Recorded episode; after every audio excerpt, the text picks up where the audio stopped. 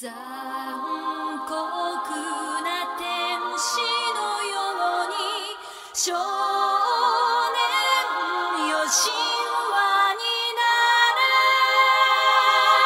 次の最後は涙じゃないよずっと苦しく背負ってくんだ出口見えない感情迷路に誰を待ってるの白いノートに綴ったようにもっと素直に吐き出したいよ何から逃れたいんだ現実ってやつがない Hey everyone, welcome back to the AdCast podcast for study of modern visual culture.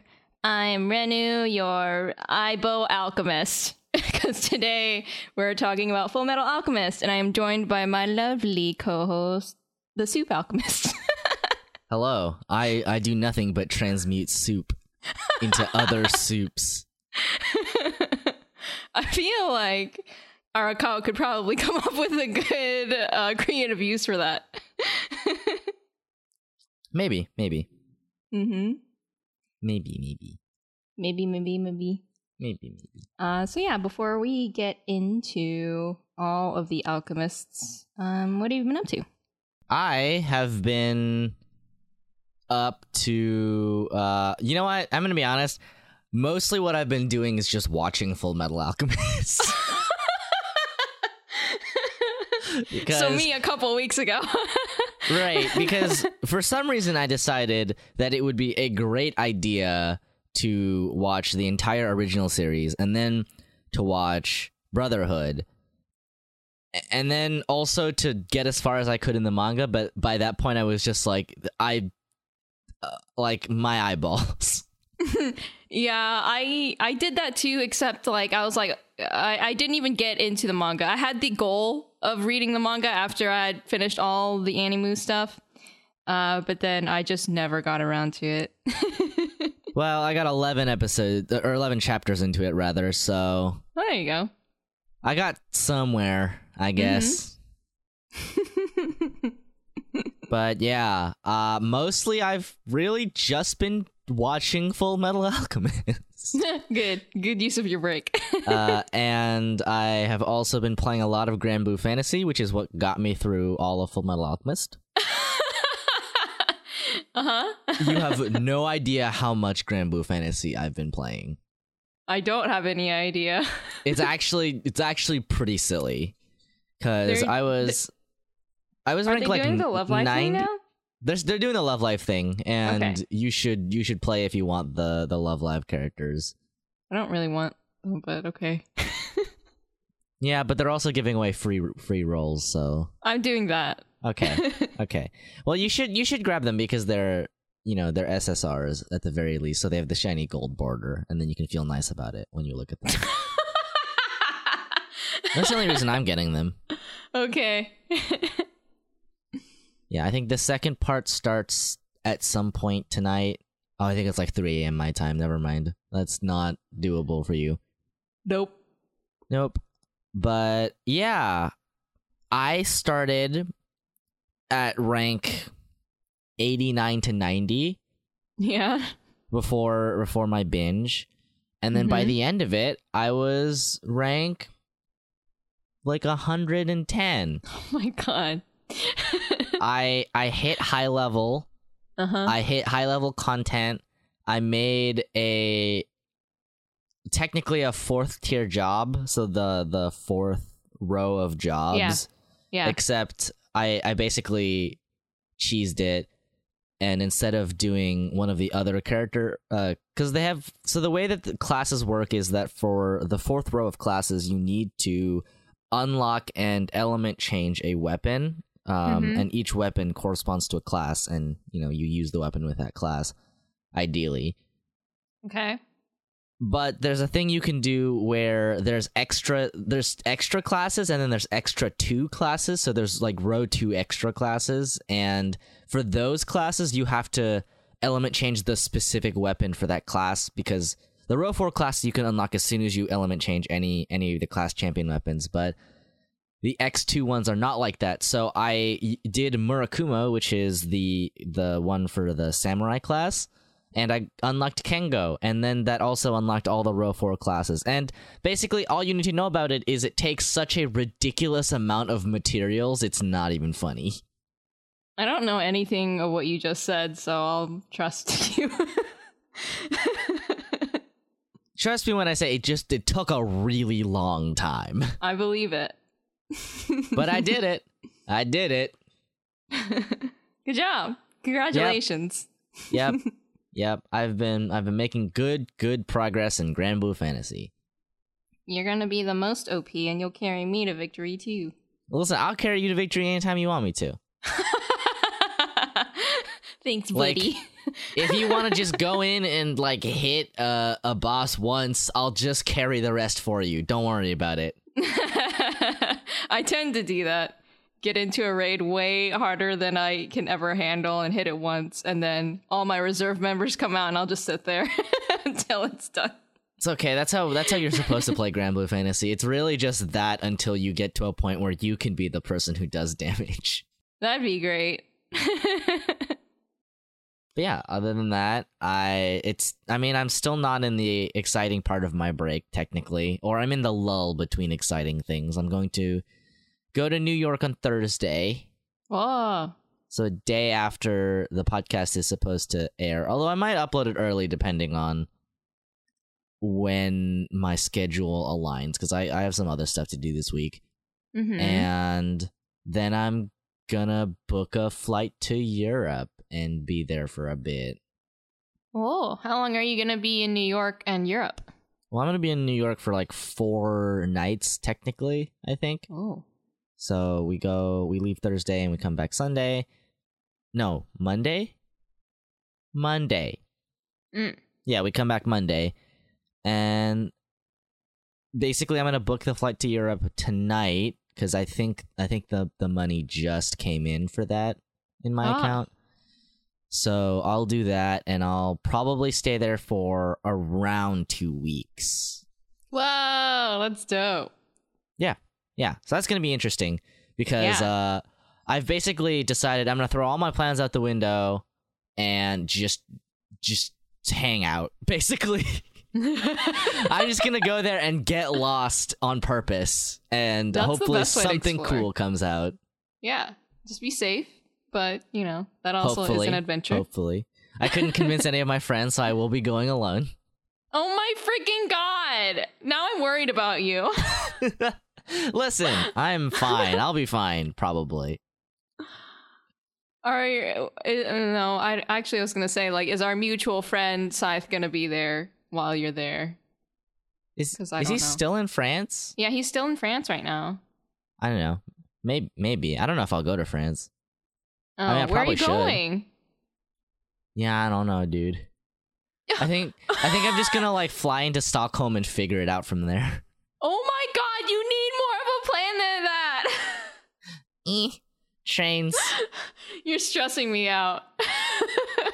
I'll just go there, get some some some food, figure out trains how they work, and then I'll just be.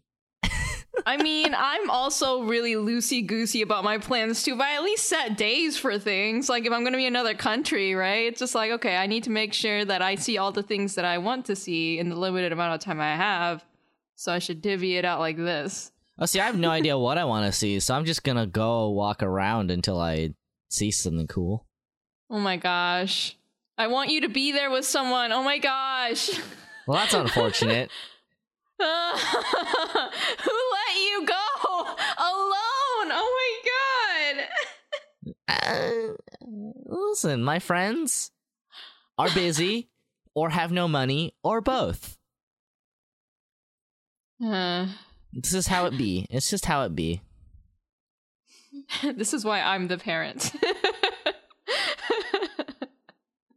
I mean, li- I would have I preferred to go with somebody, but it just didn't work out that way. Okay. Yeah. Be extra careful.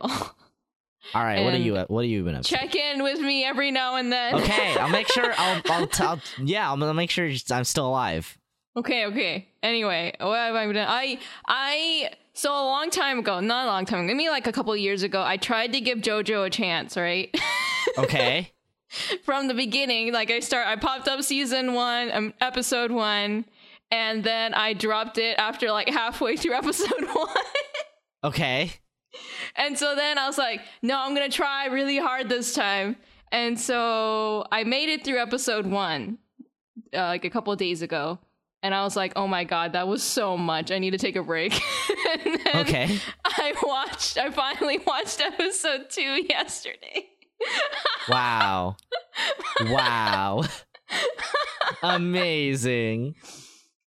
Oh man, I have so many conflicted feelings about JoJo, but uh just based on like um what I saw so far cuz I have a lot of friends who love JoJo and so I really want to, you know, be able to talk with them about it and understand the phenomena that is JoJo.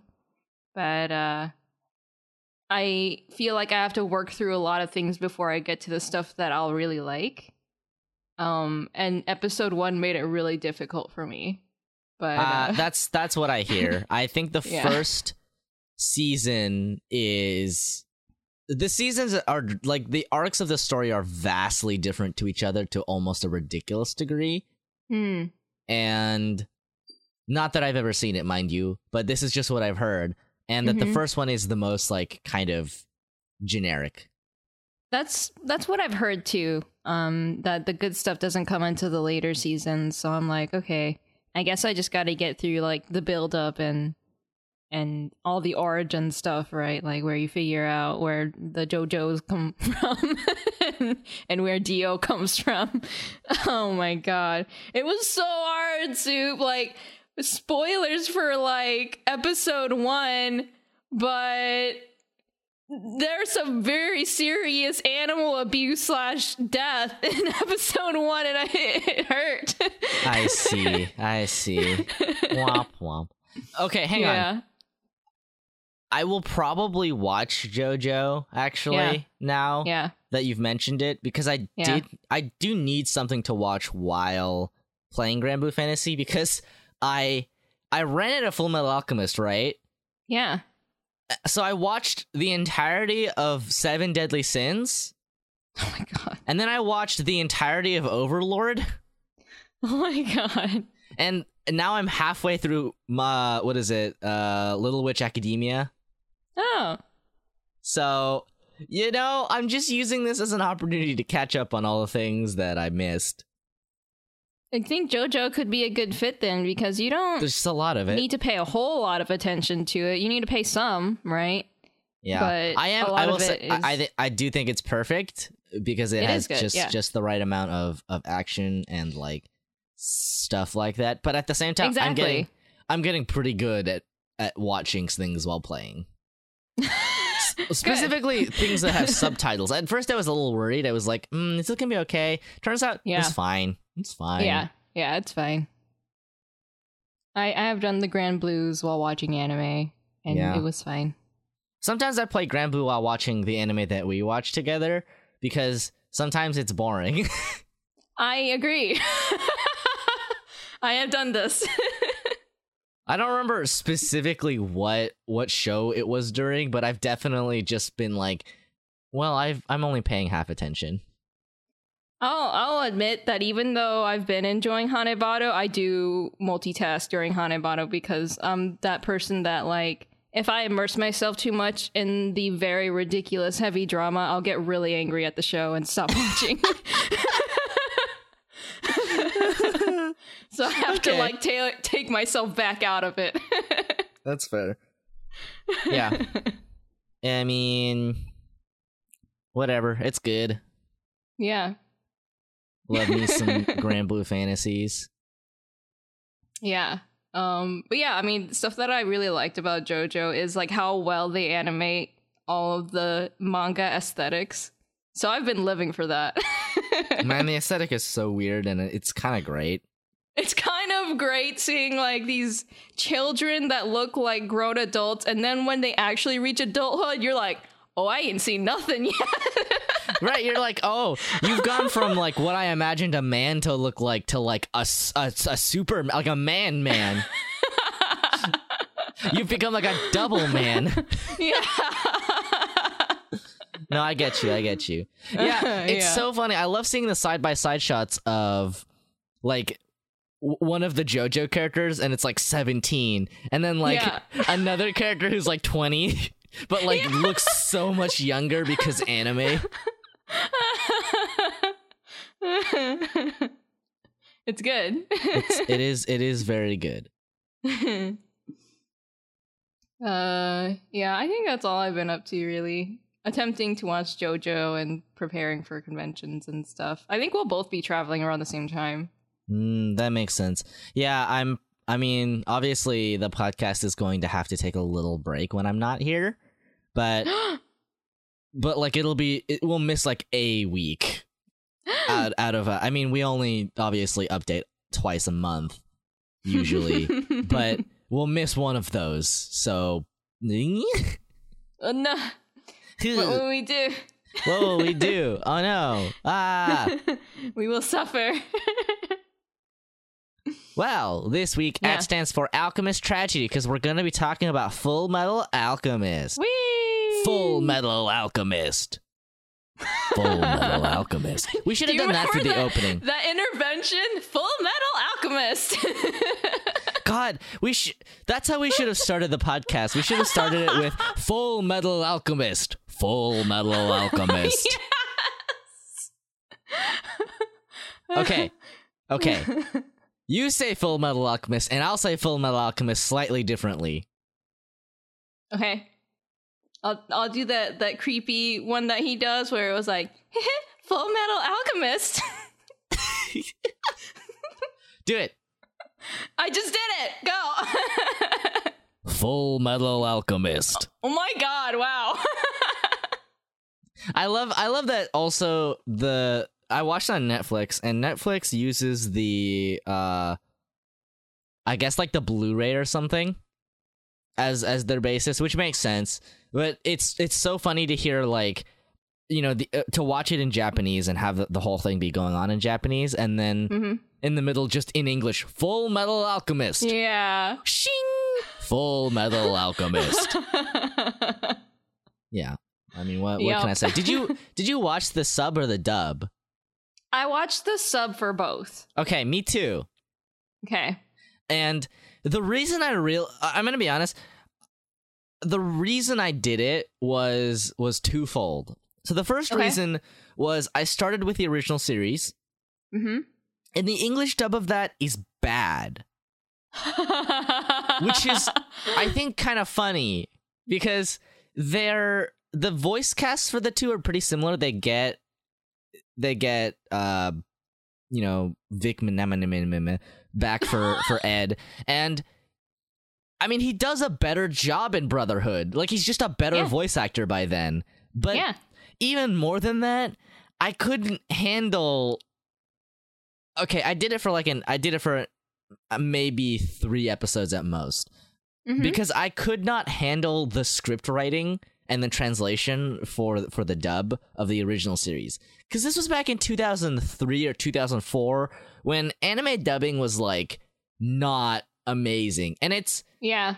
it's somewhat nostalgic. I have to admit Yeah. but at the same time it was it was just getting to a point where I couldn't bear it. I was like the pain that I'm going through of listening to these people talk like cardboard cutouts is Yeah. worse than the nostalgia that I'm getting from having watched this in English originally. Uh, I felt the exact same way, and uh, it, it basically got to a point where I was just like, I feel like I'm lessening my experience right now by forcing myself to rewatch the dub because, like, I, I think the part that that hurt, or at least like that I did not enjoy, uh, was usually like the the awkward pauses, you know, in the middle of a sentence because they're trying to match the lip flaps. Yeah. and it throws off the entire pacing of their sentence structure and the the tension or mood or whatever they're trying to convey with you know they they're good voice actors and then they get better later on. However yeah the the script writing isn't super great and then the fact that they also have to match timing is really difficult. And so it's gonna come out not super stellar and gonna sound awkward no matter what right so yeah, it's uh, it is not amazing. Uh it not not good. I will I will say that the script writing is a lot lot better by Brotherhood. Brotherhood is, is. is at least a watchable dub, if not like a good to great one. Yeah, absolutely. Like, gosh, I you all you the only like all you have to look at is the one scene where Mustang is at at uh, Hughes's funeral. And like, if you listen to, because I, I did this specifically, I listened to the English versions for all three, um, or for both of them, and then the the I, I also watched them in the subbed versions, and it's like so awkward in the original because the English translation is like, God, what is it? It's just like, oh, it it sucks that it's raining or whatever. I mean, obviously it's not even not that bad, but like, it is so, it is so ugh, ugh, it is stiff. It it's bad. It's it's just like someone literally translated it, dolled up the grammar to make sure it made sense, and then just stuck it in. Whereas in in Brotherhood, you know, he says like, "Oh, it's a terrible day for rain," which is an amazing line to convey the feeling behind that scene. Mm-hmm. Also, I love Travis Willingham. Travis Willingham is great. How how did it feel listening to this and just hearing like half of Critical Role? It was pretty awesome. I was like, oh, Laura Bailey.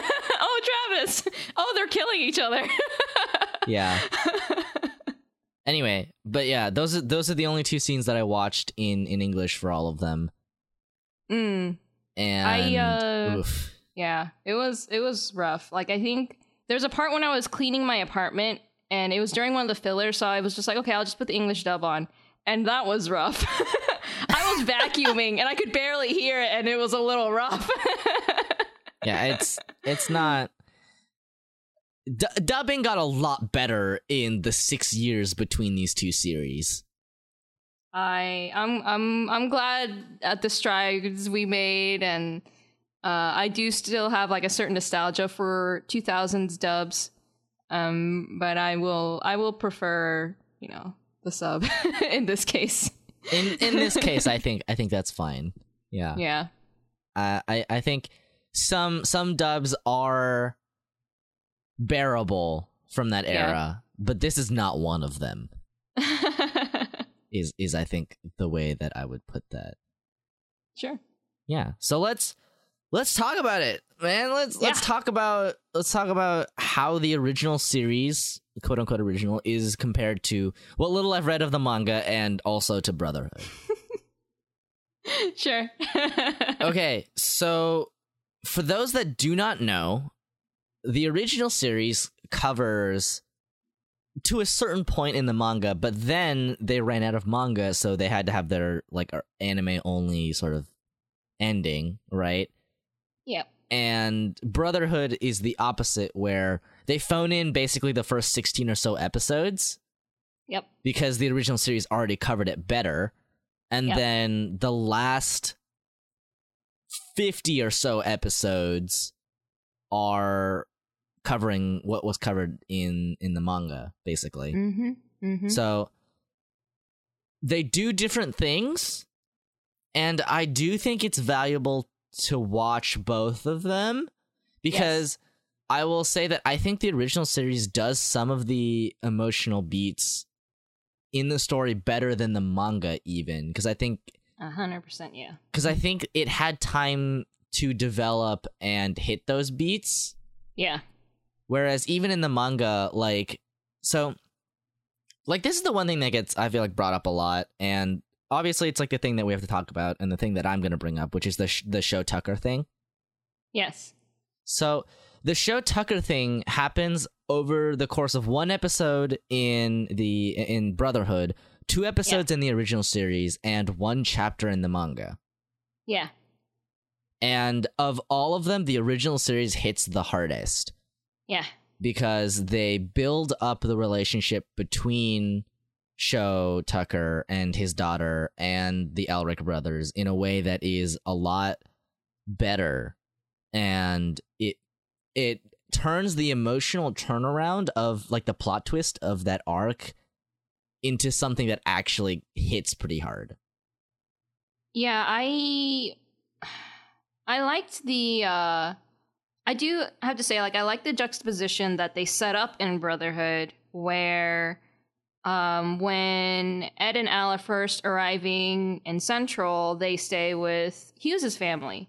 And, you know, it's a really nice, pleasant environment. It's a nice, happy family. You get to see Gracia and, and, you know, and then it's all innocent, right? And then, uh, later on is when they meet Sho. Um, and you don't really see it coming, you know, all all the stuff that goes down with his daughter.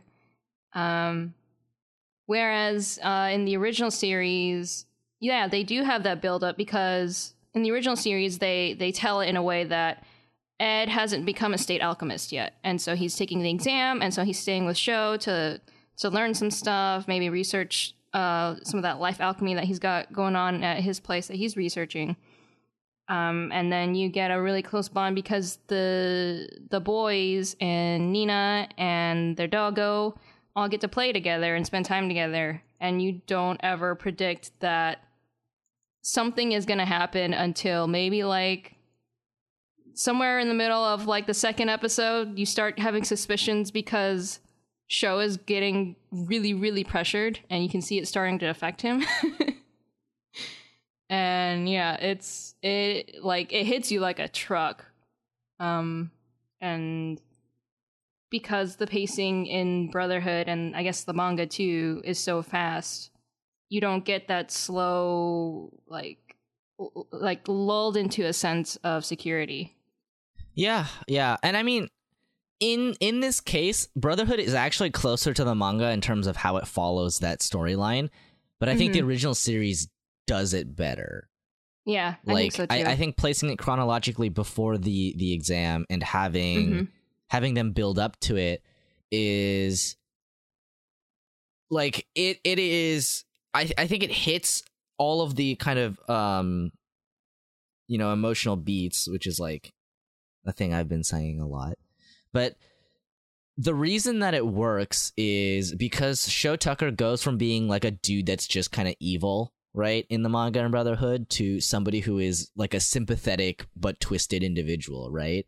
yeah because- i agree in in Brotherhood in the manga, the the deal with Sho Tucker is that you know he wants to do this thing because science and you know whatever uh, fuck ethics i guess but in in the original series and i th- i think we get glimpses of this in in the manga and in brotherhood but in the original series it develops it a lot more. And I, I think this is the case for a lot of the original series which is that it actually handles a lot of the characters pretty well. I, I think it gets a lot of flack for how off the rails its ending goes. Yeah. But you know in terms of actual characters i think i think a lot of it, them it handles honestly really really well like the thing Yeah, about think Sho so, too. tucker is Mhm. that he's not just some evil dude right he is Yeah. obviously somebody who you know went through a lot of of trouble and a lot of hardships to get to where he was and to live in this like big house and obviously like okay he transmuted his wife that's fucked up yeah but it it gets it gets you know when when the and because Sho Tucker doesn't die in the original series until much much later Mhm. and, and does he even die at all? I actually don't it doesn't it functionally doesn't matter. He disappears. Yeah he he like disappears but functionally he's you know he's not he's not dead in the first you know part of the series and so yeah. you get a little bit more into it and it's it paints this figure who is like a really good foil to to Edward as Mhm. as an alchemist because yeah you know they're both doing it for the sake of their family. It's just that Sho Tucker made a wrong turn. And and I think that the original series what they get really really down is you know because uh Sho is is helping them you know become state alchemists or helping Ed become a Mhm. state alchemist you you get to build a lot more of you know Sho Tucker is somebody who worked really hard to be in the position he's in. He's not like you know gifted with alchemy necessarily right it's something that he Mhm, mhm. studies whereas you know Edward is someone who can be perceived to be a genius because he's only 12 when he takes the exam yeah right? Yep. Even though that's not necessarily the case because uh, it is and it isn't because obviously you know his his blood is like oh you, you your dad was an alchemist like you know Right. and you grew up around alchemical books. You know growing up in that kind of environment where you have easy access to that will make it so that you are are more apt to that. But it's not that he was like it's not that he It's got that there he through talent alone right? Yeah, exactly.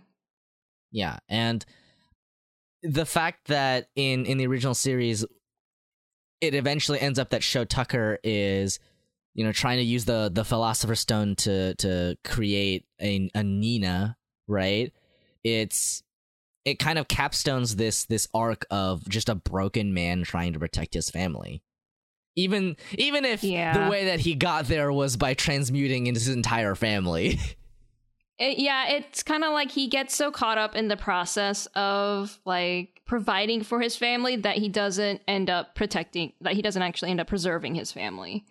Um, and I think that's such a, it's a powerful message because that is something that people can relate to, you, like, like on a less magical sense, quote unquote, because that's something that happens in real life where, you know, there are a lot of families out there that, you know, a parent might go through really long hours, work like three jobs, something like that to pro- pro- pro- excuse me, provide for the kids.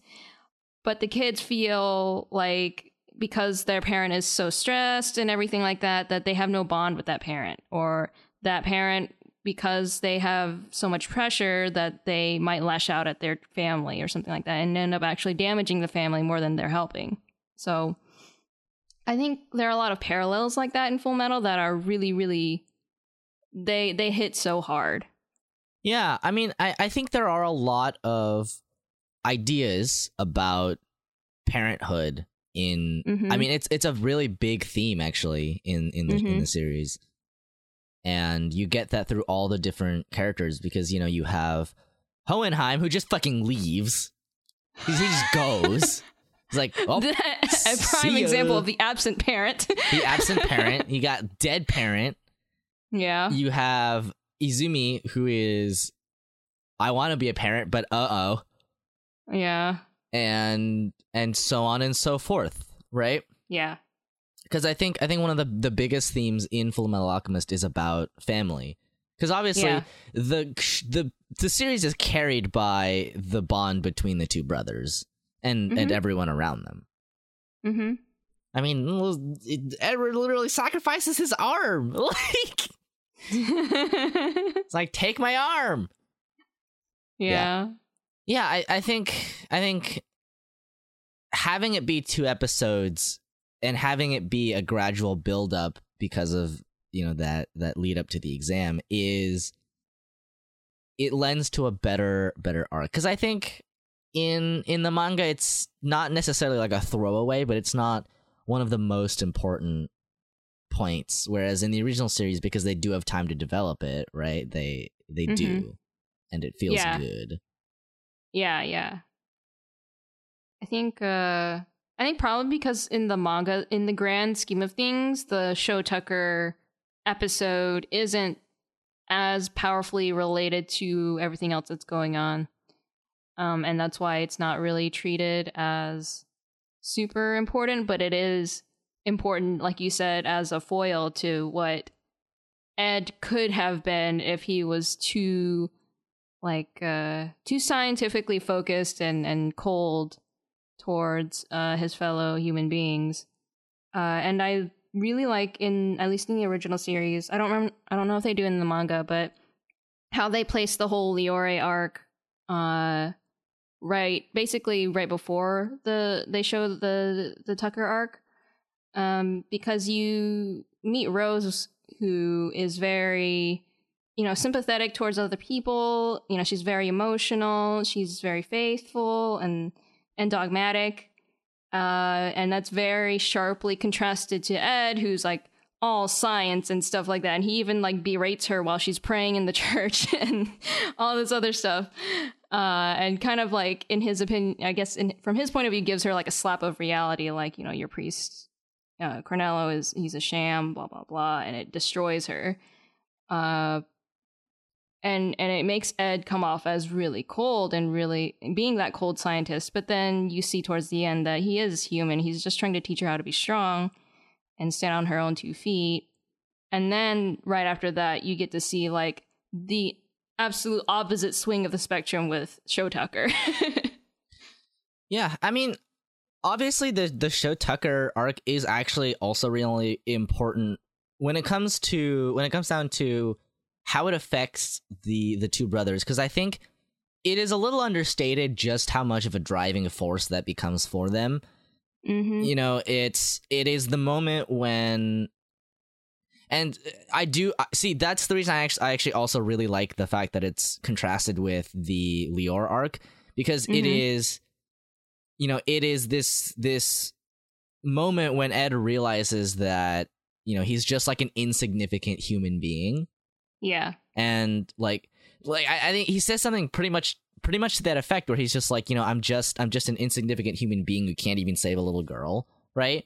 Yeah. so it's I, I feel like i feel like his kind of you know his his hostility towards rose you know blindly believing in father cornello is in part an admonishment of himself even for Yeah. thinking that he can play god and I think so too. and yeah. you know transmute his mom back to life and i mean that's Mm-hmm. that's i think what is so cool about fullmetal alchemist as a series hmm is that all of the you know there's there's a lot of this like kind of overarching plot stuff that happens but all of it comes down to being motivated by characters and by character Yeah. desires and in a in a lot of ways when it comes to the protagonists all of their tragedies come as a result of their of their good good traits right like Right. this is this is kind of the the mar- the mark of a tragedy which is that you know someone's someone's boons someone's good traits are what inevitably lead them to sadness right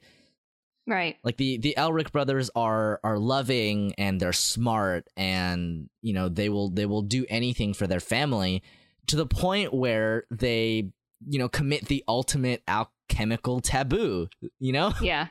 Yeah. and I, I think that's so important to, to discuss. Yeah.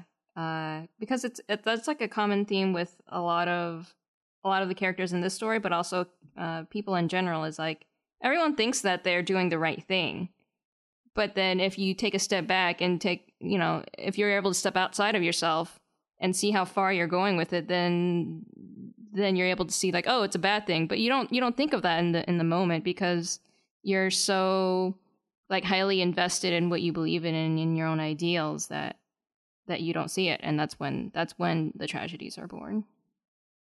Yeah, I mean, also like you know, in, in a lot of ways, they they end up becoming kind of unavoidable. Like, yeah absolutely.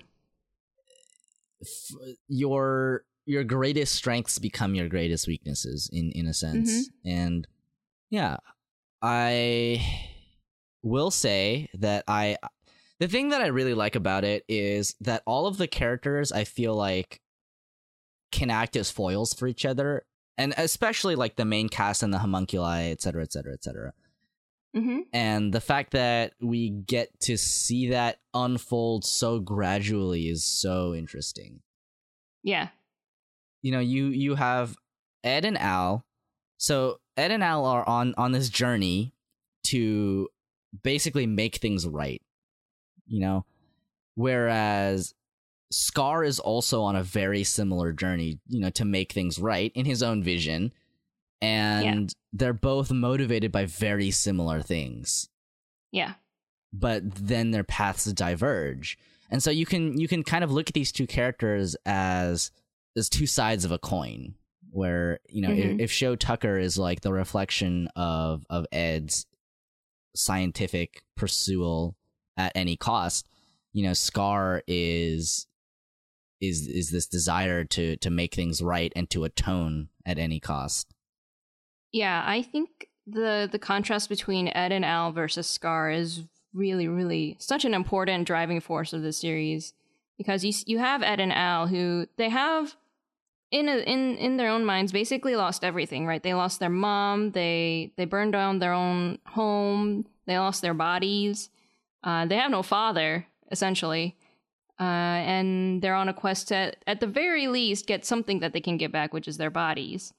And then contrast that with scar who uh, he would basically be in alphonse's position right? He's he has his body, but he's lost everything else, right? It's it's almost like the opposite. Mhm. And uh, I think that the way that you you get to see how they change each other is so so cool. Uh, like Alphonse's compassion towards Scar, and also Scar basically. There are key mo- moments in the series where he kind of like, by observing their brotherly bond, goes softer on them, right? Because he he's reminded of his own bond with his brother. Uh, but at the same time, he's still committed to his ideals and and getting revenge for Ishval, and um, so I I love that the author makes them both so central, and and you follow both of their journeys throughout the whole series.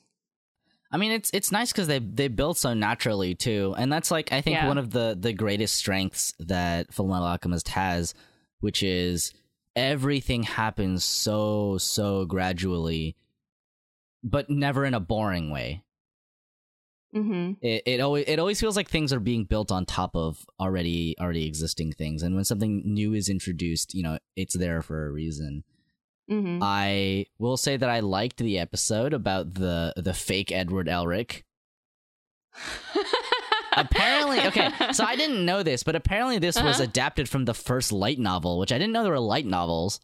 Me neither. But I also I also liked that episode as a foil for for them in kind of a kind of a blatant obvious kind of ham-fisted way. And I think this goes pretty broadly for the, the original series as a whole, which is it's not very it's it's a lot less subtle about its themes than than Brotherhood is even and and the manga is because Mm-hmm. in in a sense like brotherhood does this thing where you know father the the homunculus you know dwarf in the flask says Yeah. like just says outright like ah yes you lost your your bodies to hold your your families with and the man who only lo- stared at the future uh lost his eyeballs or whatever right Oh yeah, when he was summarizing everything. when that he's like lost. summarizing all this and it's like oh yeah yeah right like Yeah. that was that was probably uh, the most blatant it gets in brotherhood but like Yeah. the original series is is kind of like that all the time Yeah. it's yeah i mean it's it's pretty eh. it also i mean i will say i think i think that for all of all of the faults that it has that have been found in the original series it is still entertaining and it still does a really good Yeah. job especially with the earlier arcs which i will get into later Yeah. about why i think those are important yeah. and I think it it does a pretty good job with the homunculi. I thought I thought that the the direction they went with oh their you know originally failed human transmutation attempts was kind of interesting. Yes. And I, I do think that's interesting. hmm they kind of go with this like lich phylactery situation where it's like oh if you show them the bones of the person they were based on they'll they'll be weakened, which I thought okay that's that's Right. pretty interesting. Sure. Now Yeah.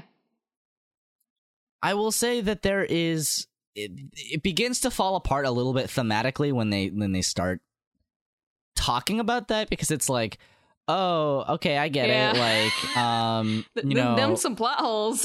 yeah they start they're, they're start they start to appear not that they're not present in like the in brotherhood or like the the original manga but they're a lot Sure. smaller They're a lot smaller. Yes. Yes.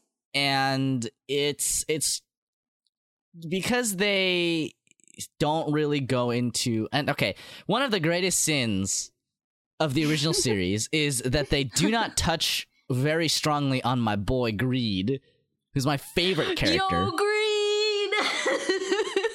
but even even beyond that you know it's yeah. they get to a point where the homunculi as sin starts to not make a lot of sense. Yeah. You know, sloth is sloth as as you know Ed and Al's mom kind of checks out. It's like okay, you know, sloth is is the uh you know standing still, not doing anything, staying in one place, which acts as a foil for Ed and Al who have to keep moving forward. But then like Okay. Wrath makes zero sense whatsoever. Ah, yes, child, anger. okay. That's as far as I got. I couldn't think of anything.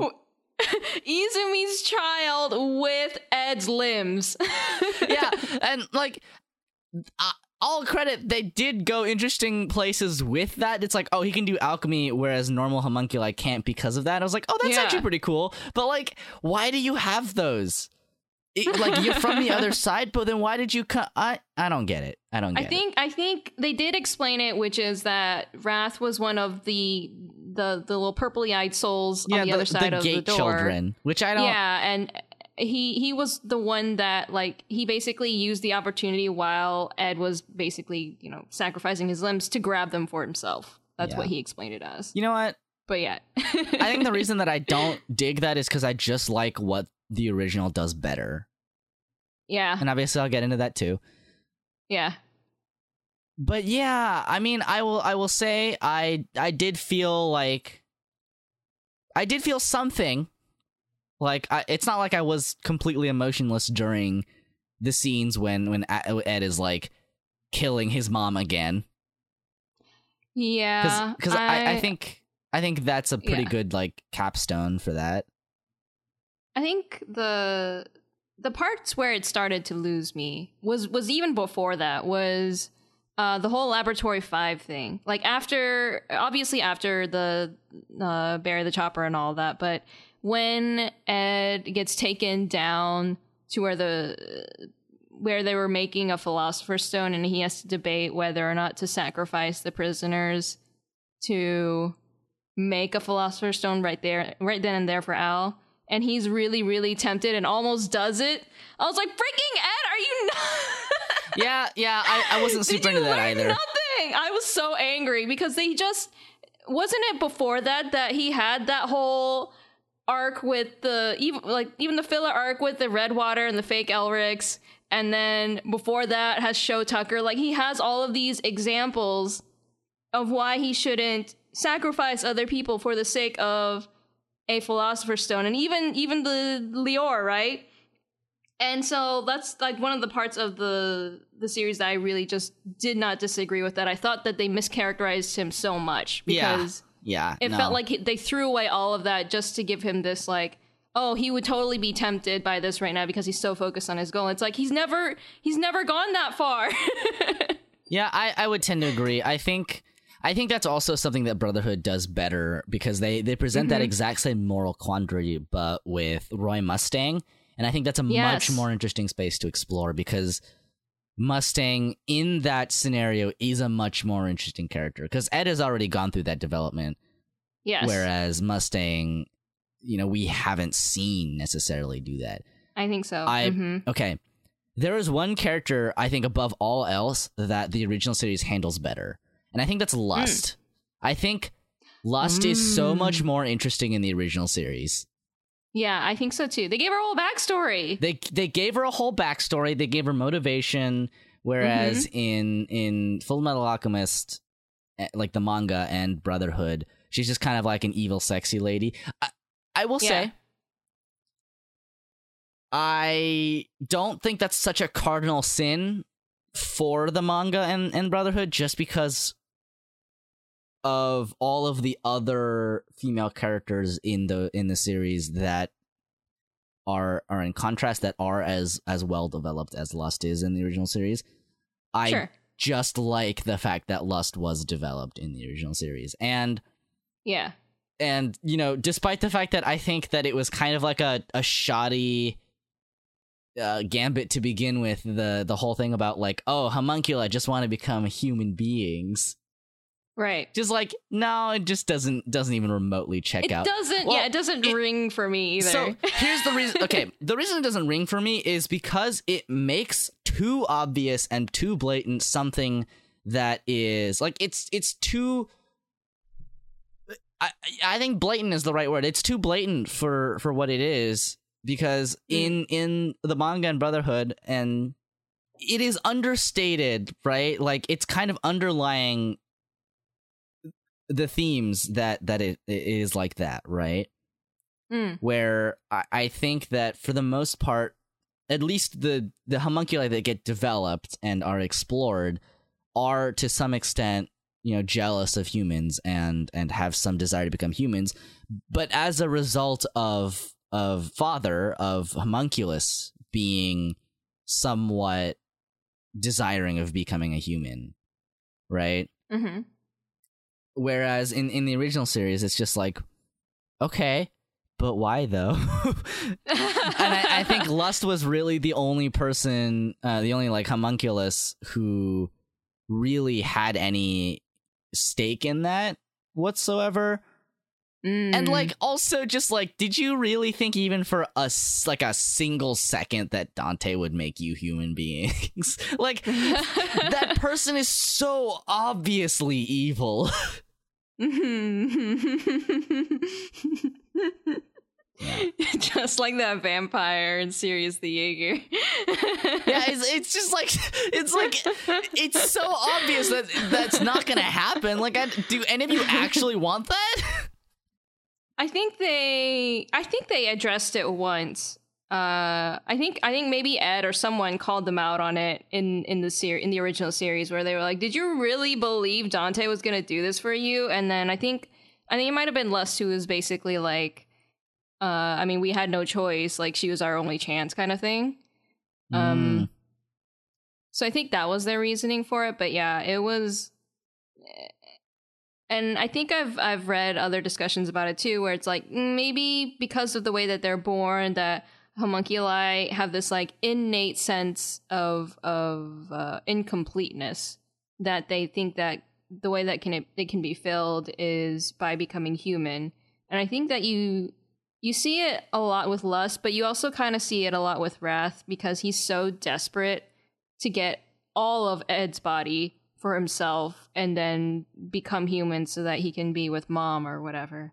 Yeah, Uh, yeah, I, I think that that makes sense. I will say Mhm. it it is kind of like strange to me that they kept Wrath alive throughout the entire in, like through the the, in, the entire series just to kill him off in Sh- Conqueror Shamballa.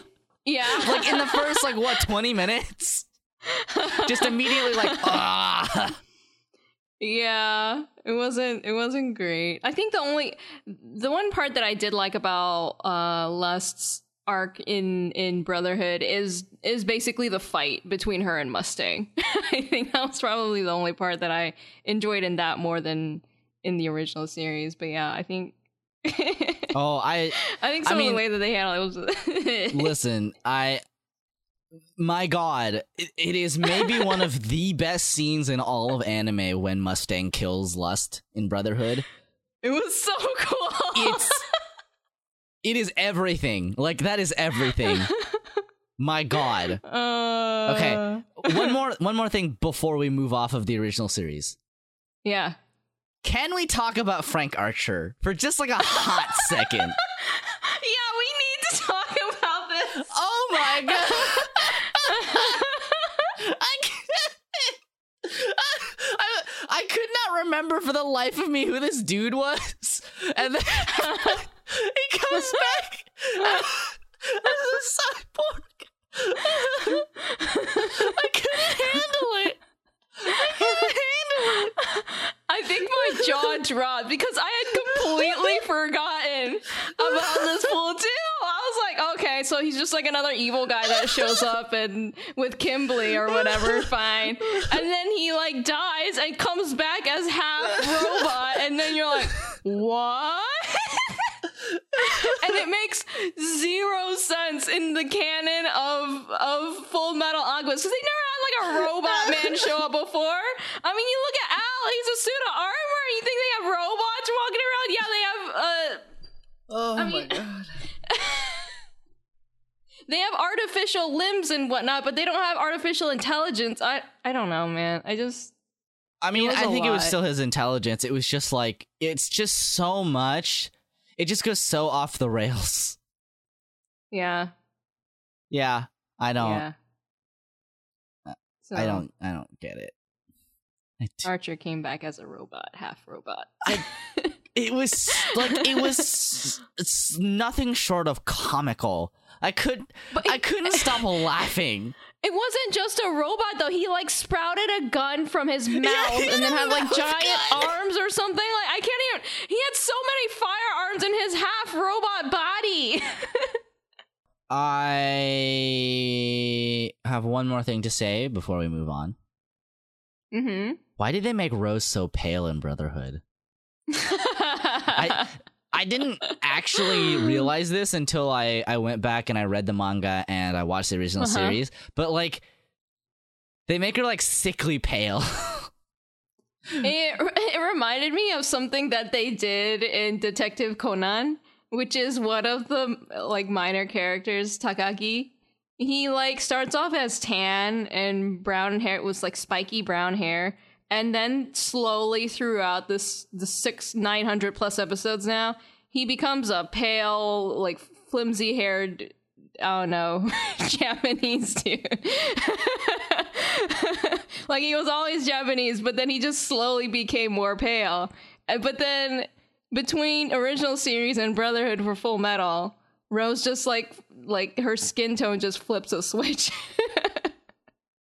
I don't know. I don't know. Maybe people were confused. Like they're like, "Oh, is Rose part Ishvala because she's pale?" And it's like, I mean, because she's tan. It's like, no, there are other tan characters. Yeah, I mean that's that's that actually something that I, that I found really interesting was uh that they never they can never identify an Ishvalan until they see their eyes, which Yeah.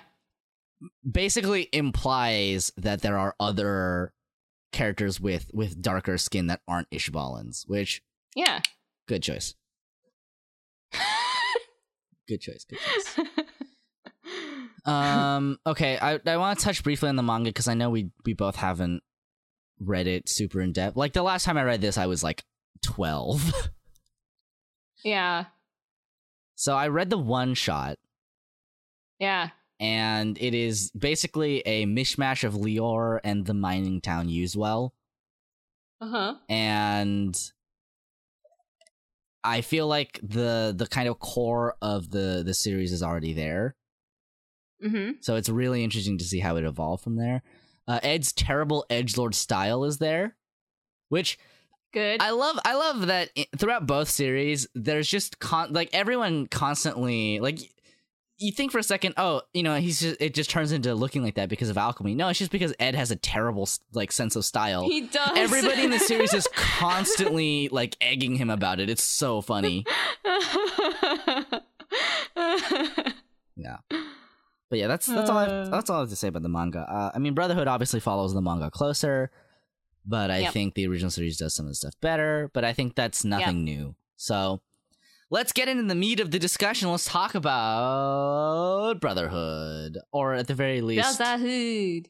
the Yeah. stuff that we can talk about with the Brotherhood. Everything. Everything, everything. So the beginning gets shortened, and here is where I will go into why I think that is kind of lame. So the reason. I really like the original series and and the manga is because it is the manga or the the Full Metal Alchemist as a as a work is kind of about this journey, right? You know, to the point where I'm pretty sure the last episode of of Brotherhood is is titled Journey's End mm-hmm.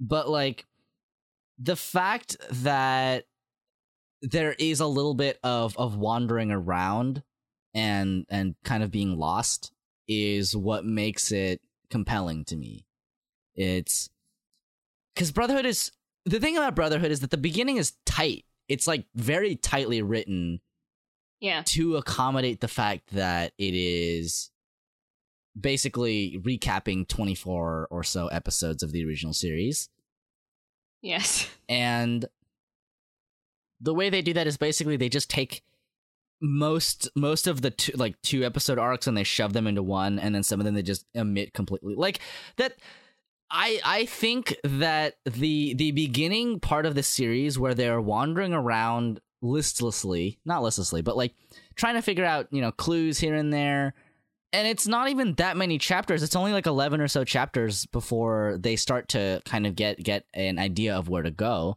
right? Mm-hmm. I think it's so important for the narrative because it is it is where they start to build relationships. It's where we start to get insight into Ed and Al characters. You know, it's it's mm-hmm. where we really start to build attachment to these characters and and the Yeah. ways that they affect other places. And because Hiromu Arakawa never forgets anything, Yeah. by the end of this series, that shit comes up again. It I love that the freaking very first incident in Brotherhood wraps up all the way towards the end. yeah, and I mean, like, I, I, it's, it's, I feel like that might be the weakest link because it, it isn't, it is a Brotherhood only thing, hmm and it, it, it is, it is there to wrap everything around again, which, you know, is is fine. Uh, I, I think because it is only like an episode. It doesn't necessarily. It does a good job of doing what it's supposed to do, but it doesn't. It kind of leaves some other holes, basically, that that Hmm. would I would like to have been filled. But Mm. I don't think it matters that much because you know it's just like an introductory pilot, you know, first episode sort of deal. Yeah. But yeah, I I I think that the wandering bit really like it. It sucks that we don't get to see the Youswell thing, like the the mining town where Yoki because, comes especially from. because they have Yoki. 'Cause Yoki and- comes and- back. yeah, And then also- anyone also- who doesn't know about it, I don't know. and also when when May is is there, she's in Youswell. yeah, Yeah, and I mean, I, I I also think that they do a better job of establishing the characters and attachment to the characters because yeah, I I feel like they're really kind of phoning it in for Brotherhood. I mean, obviously it's a really tightly written 16 episodes or so before they start getting into where the the actual main storyline is, but yeah, it kind of takes away from from and I mean it doesn't take away entirely, right? By by then you're already going to be attached to to Ed and Al on their journey. But they're kind Yeah. of hoping that you already are from having watched the original series or read the manga. They're just like, these are the Yeah. characters you like. Ah, I I can see arguments for for both ways in terms of like for what they did and against what they did, right? Obviously what we just went over is against what they did. But I can see arguments for what they did because they got actually a lot of criticism for the few episodes that they used to recap the same material in the original anime. Like people thought it was boring, they thought it was dumb to go over the same material, but it was necessary, right? Uh, and I think, furthermore, uh, another pro towards doing it the way that they did it is because it it prevents people from making the original anime irrelevant. Right? It makes it makes the original anime worth watching because you get to see that further in depth like development and attachment to characters that were kind of skipped over or you know summarized too quickly in Brotherhood. And if they had done it the other way, where they basically combined the good parts of the original series and put it into Brotherhood, Brotherhood would have been a freaking outstanding, perfect, amazing anime on its own, but then the original would basically be a waste of time. I mean, I don't. I mean, I, I I don't see any merit in keeping the relevance of an anime if you can just like do it again but better, right?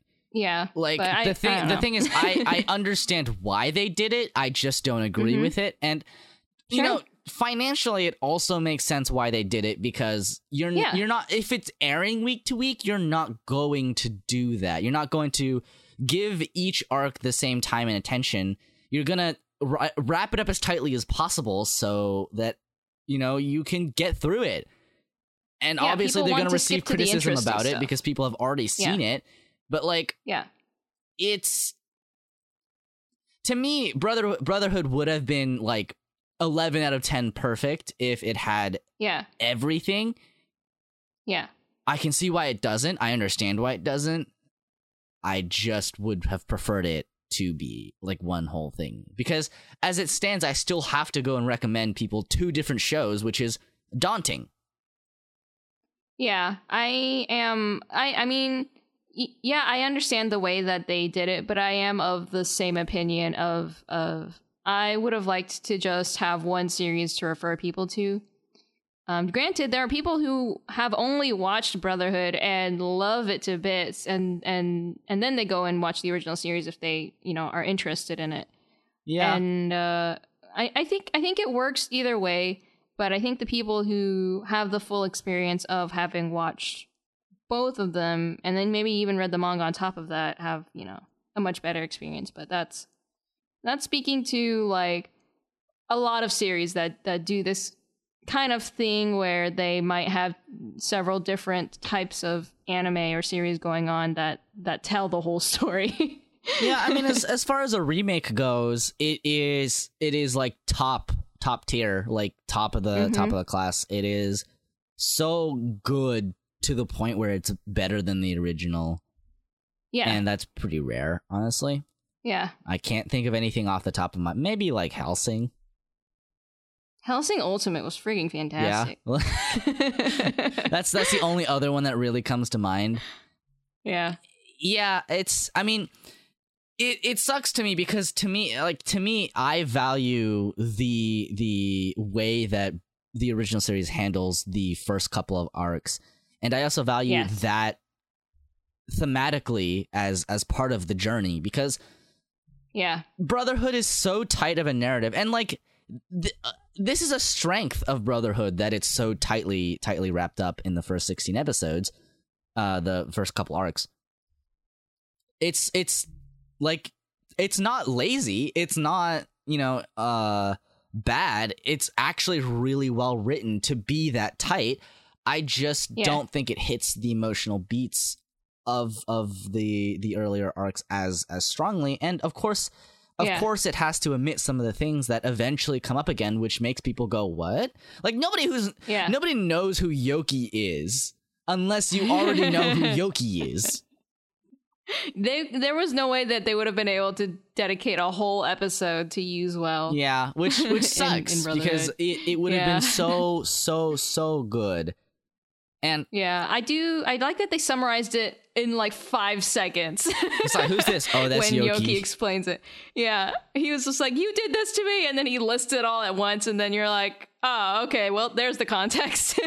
pretty much pretty much yeah like the, the way the way that they, they kind of wrap it up is really uh like as i said it's really tight it's really well done i i will say whenever i watch full metal alchemist brotherhood i always run into the same thing like always always always where the first couple of arcs are so fast for me that i don't realize that they're over Mm. where I am I am like eight or so episodes in, I'm like, they've already covered that much. Oh my god. Yeah, right? I'm like, this thing took them like 20 episodes to cover, and they're only on episode eight. So the first part always goes by really, really fast. And then the second Yeah. part always goes by like way slower than I'm expecting it to. yeah, they they slow it down a lot because they're like, ah, we're now we're into the manga material that we didn't cover in the other Right. series. It's it's not that I'm not like it's not that I don't like it because I, I I don't think like the pacing is slow or anything, but when I'm on episode like 50 something, like 52 or 53, and they're like all grouping together to to do like the promised day thing or whatever, I'm like, oh, okay, so that uh, you know we must be in the last four episodes. No, there's 10 episodes left. I'm like, whoa. yeah, there's still more. And I mean, it it never drags, but I always forget Yeah. how long it is. yeah, me too. yeah um i i i mean i i will say i like brotherhood so so much but i think part of the reason that i like it so much and i mean this isn't to say that you can't enjoy full metal alchemist while having only just watched brotherhood because I, I don't think that's true Mhm. but i still think that it is valuable for one's first experience with the show if possible to be watching both series in in succession yeah, I think so too. Yeah. Uh I would have liked it if it it could just been one. And usually if I'm recommending it, I just recommend Brotherhood. I'm like, yeah, it'll be better if you watch, you know, the original series and then you watch Brotherhood, but I understand that people have time constraints and that they can't do that. And no and nobody I've ever recommended that to has ever watched both. So, You know, that that tells you really all you need to know. Like if you say, Uh-huh. "Oh, you can just watch Brotherhood, but it will be better if you do both." People will just watch Brotherhood. Yeah. which is fine. Which is fine. Yeah. I think Brotherhood does a good enough job that as as a as an introductory experience to Full Metal Alchemist, it is it is good. It's it's really really good. The only problem that I have is it lessens the impact of of the original series, which at some points can be said to be a little bit melodramatic, and I think I would tend to agree.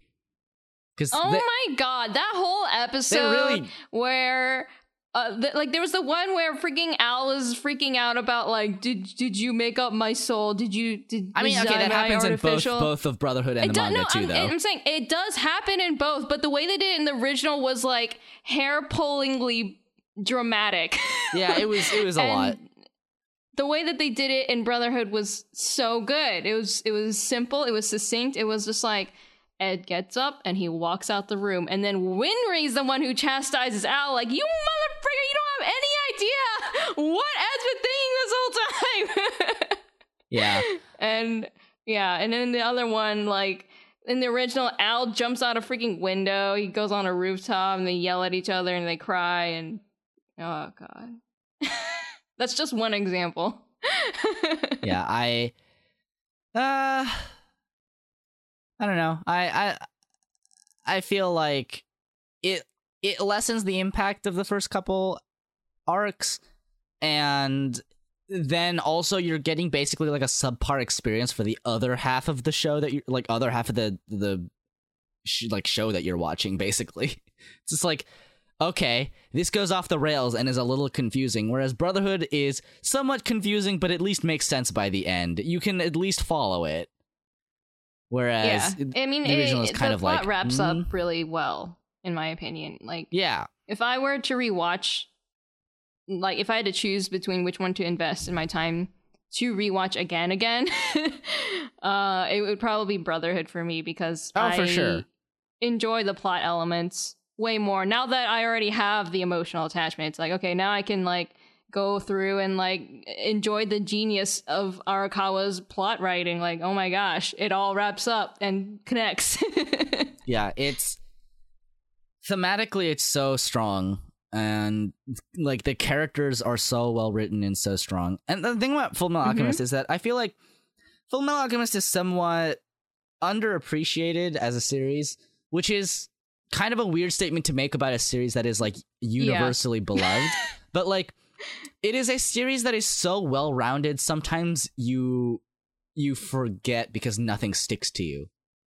Like I think I think um, I I I am tending to agree because like when people think of like their favorite anime series, I've only heard a few people talk about like oh Full Metal Alchemist because it's such a it's such a mainstay that I think a lot of people just like I don't know they kind of forget that mean- that it's something that they they love because it's already assumed that they love it maybe. they, they kind of they kind of take it for granted. I mean, I Yeah. I have said this again and again, but I think Full Metal Alchemist is a is very much a workhorse series. You know, it is Mhm. so well rounded that like there's no there's no sharp edges for you for it to cling to you with, right? It's like the Mhm. only people I've ever heard say Full Metal Alchemist is their favorite anime are people who don't watch a lot of anime. mm, yeah, yeah, that's true. right and it's like if you if you watch a lot of anime generally speaking you will you will develop a, a different you know taste but like full metal alchemist is something that is that is such wide appeal and is so universally recognized as being good that Yeah.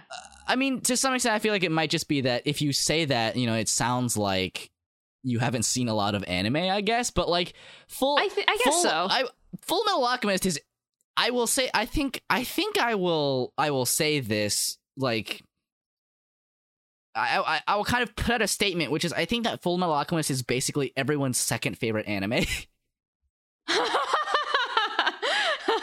like it is it is an anime that everybody loves, basically, and one that it is like pretty hard to find faults in. But yeah. to the point where it you almost take for granted how good it is. Yeah, like because everyone knows Full Metal, and they know the characters. They even know character arcs, and they they certainly know Sho Tucker because he's freaking notorious. Oh my god, you, there's so Uh, many Nina memes. So many. She's been memed into meme heaven, but She's, uh, it is it is one of those things that's like it's it's good and such a mainstay that like if someone were to say you know that their favorite series was like i don't know like naruto people would be so quick to point out all the flaws in naruto but i feel like that's a little harder with full metal like yeah it has plot holes but like they're, Yeah. the plot holes are insignificant compared to the whole series If you said that Full Metal Alchemist is your favorite series, you would just get some like a kind of approving nod to be like, okay, right? yeah yeah Like, exactly Be like, you huh, you oh, yeah. wouldn't get, like- I feel I feel like I mean, obviously, I think that eh, having your favorite anime be something that's not like quote unquote mainstream is like kind of a lame idea, and it's not like the measure the measure of your fanness, I guess. You know, the measure like it's like that hipster mentality exactly, like, oh, exactly. It's that, it is one hundred percent that hipster mentality, and I think it's like I I think that sucks. I think that's bunk. It does suck. And so you know, if if someone's favorite series is Full Metal Alchemist, it's not going to get you any like anime nerd cred, but it it won't get you Yeah. like lambasted. Yeah, it won't be like casual. yeah, exactly. Kind won't be like casual. It'll just be like, okay, yeah. yeah. I mean, I I like other series more than Brotherhood for different Yeah. reasons. Right? Yeah, like too. I have I have favorite anime that are not Full Metal Alchemist Brotherhood, but I think Full Metal Alchemist Brotherhood is a masterclass in terms of writing character and and theme and intertwining those into into anime as as like a medium. Uh and Yes. as as a piece of media, I think it's so important period hmm right? Like not not not even as an, as an anime, but as a piece of media, it is important, Yeah. and it there's a lot to be taken from it, hmm and it and yet again, I I keep coming back to this this feeling of, but it's still not my favorite anime, but it is something that I could watch forever and never get tired of. Me too. Right. it is it is like the it is like the homemade well i was gonna say like chicken noodle soup but really it's like whatever your mom or your grandma made you for when you were sick right it's just something you can kind of eat all the time yeah. whereas you know Like- other other shows may be like oh expensive lobster or wagyu beef but Yeah. you know yeah, if you yeah, ate that every day you would get Mhm. sick of it easy hmm I, I very much think that that anime is is similar. I could watch bro- I like heck I watched all of the original series and then all of Brotherhood back to back in That's what I was gonna over say. the like, course of a like week. take it from us. We watched all of these series back to back. I watch- in the span of two weeks. I watch a lot of anime and there are very few I could do that with. I was worried that, you know, after having finished the original series and having to immediately jump into Brotherhood, I was just like, oh no, what if I get into that fatigue of, and then it'll affect my opinion of Brotherhood. But as soon as I started up episode one and I was in it, I was just like, I'm not tired at all. I could watch this all day. Yeah, I could watch Full keep Alchemist watching forever. Metal forever. I, I think when it comes down to it, I it is the story structure of Full Metal Alchemist is so unique that Mhm. it is it is nigh impossible to get tired of. Every every single uh, because I know what happens every time I watch it. I rewatched Yeah. Brotherhood recently before this this rewatch. I, I think I watched it over like winter break or something. yeah. But I rewatched it again and I was like, oh my god, this still goes so hard. Because every time every time that first opening kicks in for Brotherhood, you're like, oh we go again! yes. Yes. We go again! Again. And then any anytime one of those like real cool twists happens, I'm like, yeah! There are legitimately moments in Full Metal Alchemist Brotherhood where I cannot help but grin at how how Mhm. good it is. Like how Mhm. hype it makes me feel. Yeah. I think for me one of those moments was was Olivier Armstrong. God, she's she's so cool. I love her. She's one of the coolest main characters. Well, she's not main main, but she's like one of the most important characters in the latter half of the series. She's got that big dick energy. You can actually say that for then, most of the uh, women in this in this series. They're all really, really good. Right. this is this is honestly why I don't have a problem with Brotherhood killing off Lust so early. Cause my God, it Mhm. happens way earlier than you think it does. Every time. yeah. You're like, yeah, oh, I mean, oh. yeah, I was just like, oh, oh, they're already facing up. Oh, she's dead. and. Oh. the reason I I don't think it's like the the greatest sin of all time is because there is a huge huge cast of amazing strong female characters and they're all strong in their own ways and yeah, that is how you write women characters like you can't just have one person be there to stand in for all women you have to have this diversity of women mm-hmm. and have them all have different things that they want. Like my god, it is it is so nice that we get like Izumi Curtis who is you know, physically very strong, you know, very a very good alchemist, a good person who also desperately wants to be a mother. Like that's the that's her the greatest wish she has in the world. Contrasted with, you know, uh, Olivier Armstrong who doesn't give a shit about any of that and she just wants to be doing her job effectively Yep. and but and yet she still is is shown to be like soft quote unquote when it comes to her her crew you know she's like Yes. She she gives out this aura of being like cold and and imposing but even then she's just uh, she's like uh you know she gives the instructions like you know if if we don't if you are not back in 24 hours we'll close the gates but then she gives them a broken watch so that it never comes Yeah. right like and it's it's it's it's it's so good because it's not necessarily like a feminine quality like oh all women have a soft spot. It's like all the characters like all people in general have a soft quote unquote soft spot right, right. Well they have they have something they care about. the fe- the feelings that are are ascribed to these characters are are not inherently you know masculine or feminine. Exactly. But they're all nuanced in such a, an important Yeah. way. Like yeah Winry is a character that doesn't fight, but if she wasn't there, the series couldn't happen. Right? Yeah. Like she's there to support the the boys and Yeah. she's such an important like contrast to them. And she also has like her own arc though too You're like right. that whole confrontation with scar and her was so powerful i was like It oh my so god this never happens in the original series oh my god like it's it's such a good moment when yeah when you know Ed is like, you know, your hands are are not made for killing, they're made for for healing. Yeah. And yeah that is such a good moment because it it characterizes all of the characters in that scene so so strongly. You know, you have Ed Yeah. who bears the burden of of killing on himself, mm-hmm right? Mhm. He he never purposely kills anybody, but he bears the burden of violence. He you know, he says Yeah. like eh, like Al, I did this to you. I'm going to become the state alchemist. I'm going to become a dog of the military. And yeah you know, by that very nature, he is kind of bearing that cross, and so he doesn't want Winry Yeah. to have to do it. And you know, Yeah. Winry wants Ed and Al to talk about things and not be so shut into themselves only all the time. You know, to she Yeah. wants to support them, right? And that's different. She's strong in a different way from the other female characters, and that's like that's what's so important. And like, there's also like supporting male characters too. And oh, mwah, so good.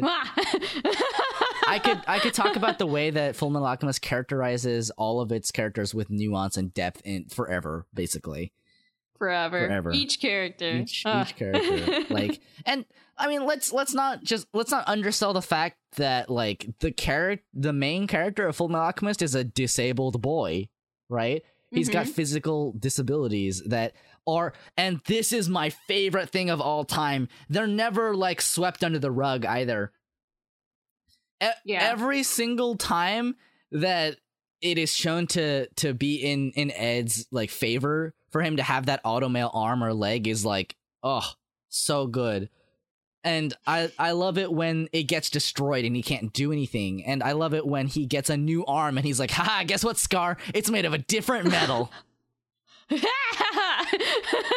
That's my that I was honestly from my, my favorite. time I in the love that. winter. I love that so much. yeah, it was so good. It was like, "Heh, it's carbon fiber." Yeah. I mean, above all Yeah. else, I love that all the characters care about things. Like they all care about things so deeply that they are willing to go to the ends of the earth to to accomplish those things and they do. Mm-hmm. Oh my god, it's so good. Like even even Hohenheim is is like, "Oh, such a bad dad and you just left." Is you you eventually learn his reasons for leaving too and you're like, "Well, okay." Yeah, you're like, okay. all right, I guess.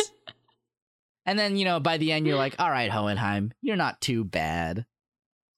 And yeah. and then you're like, you kind of "Oh." like as a viewer because you're in the in the viewpoint of ed you you kind of like have an inherent animosity towards him because of what he did Oh, because yeah. you're seeing everything through ed's point of view and then towards the end i feel like we as a viewer feel the same way towards hohenheim as ed does which is like this begrudging acceptance of okay you weren't such a bad dad like yeah, it's it's you weren't a totally awful person it's so good that the way that they they build it and like yeah visually too it, uh there's a lot of gradual growth because full alchemist is a series about growth and moving forward and living Yeah. but like the fact that ed so gradually gets taller is so good especially after his automail has been switched out to the lighter model yeah okay I like that they take into account the measurements for him too when they were adjusting his automail. Like, oh, you got a little bit taller. yeah I, I wrote this down but ed is the same height as winry in episode 39 of brotherhood and in episode 46 ed is noticeably taller and that's like three months yes. Yeah. And you know, I mean, that makes sense. He's like 16 when the series starts happening, like in, Growth in spurt. full. So he actually starts growing, especially when they take those Mhm. fucking weights off his arms. Like, I love that every little detail that is of some importance is is accounted for. I love that they even explained like the fact that Hohenheim, Al, and Ed have gold hair and golden eyes. Yeah, they're from the country that exploded. Yeah. it's like, oh, th- so that's why the dad genes are so strong in these kids because he's, it's significant to his history. right it's and i mean it is it, it is really interesting the way that the like the show and the series in general deals with this kind of like the sins of the father thing right it's like Mhm. there's a lot of moral quandaries surrounding situations that cannot be avoided and what to do in those situations right yeah. Mhm. like i i love roy mustang and riza hawkeye because i think their arc is really good i think their dynamic is one of the best duo dynamics in anime yes. and i i love that in brotherhood it's it's revealed where mustang gets his fire alchemy Yes, it's flame alchemy. and and also like the burden that they both carry from that and from the Ishvalan Mhm. war is so good Mhm. like my goodness it, it it explores I, I feel like it explores military violence in such a such a an honest way and in, in a way that doesn't like pull any punches you know yeah, it's like you have all these you have all these people who obviously have entered the military and they're good people and they've entered for good reasons and they still do harm like yeah. I love the the different stories that they tell with the different alchemists and their reactions to the war throughout the series. right like god god Um, knows like mustang is not a a black and white character Yeah. because he he participated in a genocide Yes. And uh, so did so did Riza, and she. I love the explanation that she she says where, uh, the difference between her as a sniper and the alchemist versus a regular soldier, right? Where if you send out a sniper or an alchemist, you're you're guaranteed someone's going to die. Versus a soldier, it's like, oh, there's there's a chance that you know you might miss or whatever, whatever, right? Um, but I also like the other soldiers' um, stories too, where you have like Kimblee who relished in the violence of the war to the point of wanting to do it all over again oh yeah oh yeah versus like uh versus Armstrong who he ran away from the war holding a dead child in his arms. He was crying. right i and he was admonished by his sister. Who thought of him as you know weak and useless and and not responsible for the duty that he signed up for. I also love that the designs for Kimblee in the original series and in Brotherhood are two sides of the same douche coin.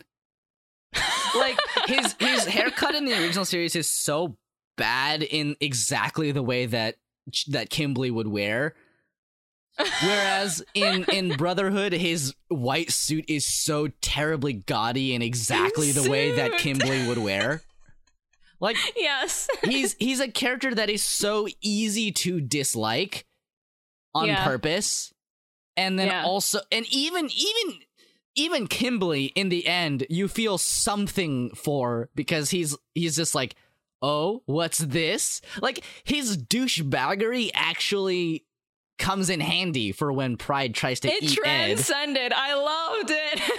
I, I that moment was so good I was like oh yeah, it was awesome.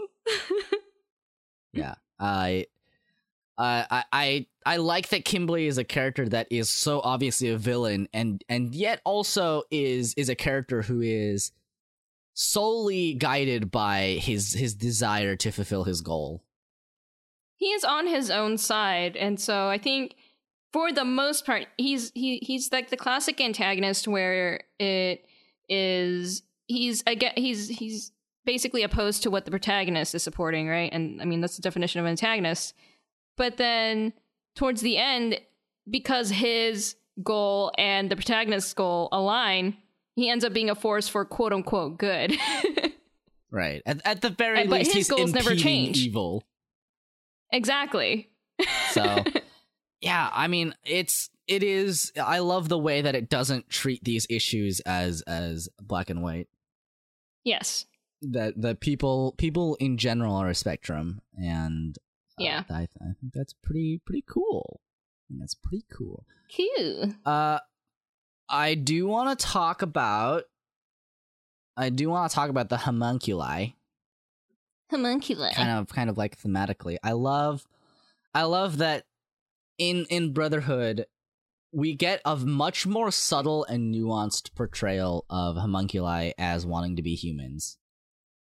Hmm because I think at the end of the day, uh, Father as a character is somebody who wanted to transcend humans and and at the same time wanted to be human. Not that like he would acknowledge that, Right. but you know what you get from from this like kind of story that that we we get is you know uh, an artificial creature homunculus dwarf in the flask who wanted to to be free and basically what you what you ended up finding is that you know he was looking for freedom in in the wrong places and Exactly. uh, and this is something that Hohenheim even says. You know, he says like, Yep. um, you know, like you berated humans for having to form communities, but isn't that what you really wanted? Because yep. you know he Mhm. he excises all of his like you know like human qualities, his like cardinal sins into homunculi, and then Yeah. they call him father, like they're a family unit. Yeah. Yeah. Yeah. And it just shows like that psychological tell of this was what you really wanted. You you formed it without even realizing it. And you didn't know what you had un until, you know, the the rug got pulled out from beneath you. Uh, I think that was that was brilliant. Um I do think it was interesting that they talk about the homunculi and and the seven sins, but they never, at least in from what I saw, never once mentioned the seven virtues, which you would you would expect because they're the direct you know contrast to the seven sins, and I think that was extremely purposeful.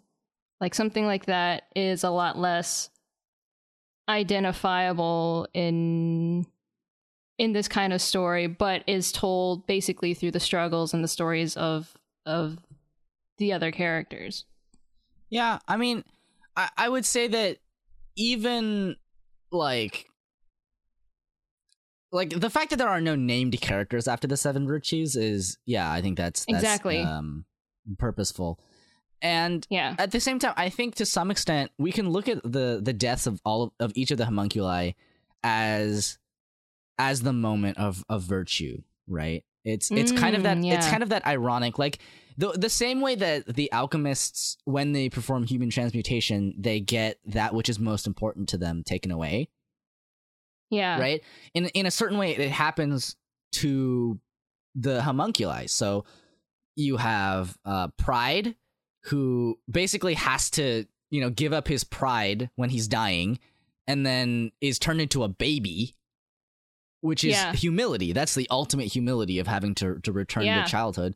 You have Yeah. envy who realizes that he's he's envious of uh of humans right and and the Mhm. connections that they have and is basic like envy is basically shown kindness which is the the the matching virtue and as a result kills himself yeah. right like it is it, what envy cannot stand is is the look of pity that that ed gives him Mhm. right because that that Mhm. is a moment of of ed showing kindness towards towards envy Yeah. uh gluttony gets eaten i mean that's that's just ironic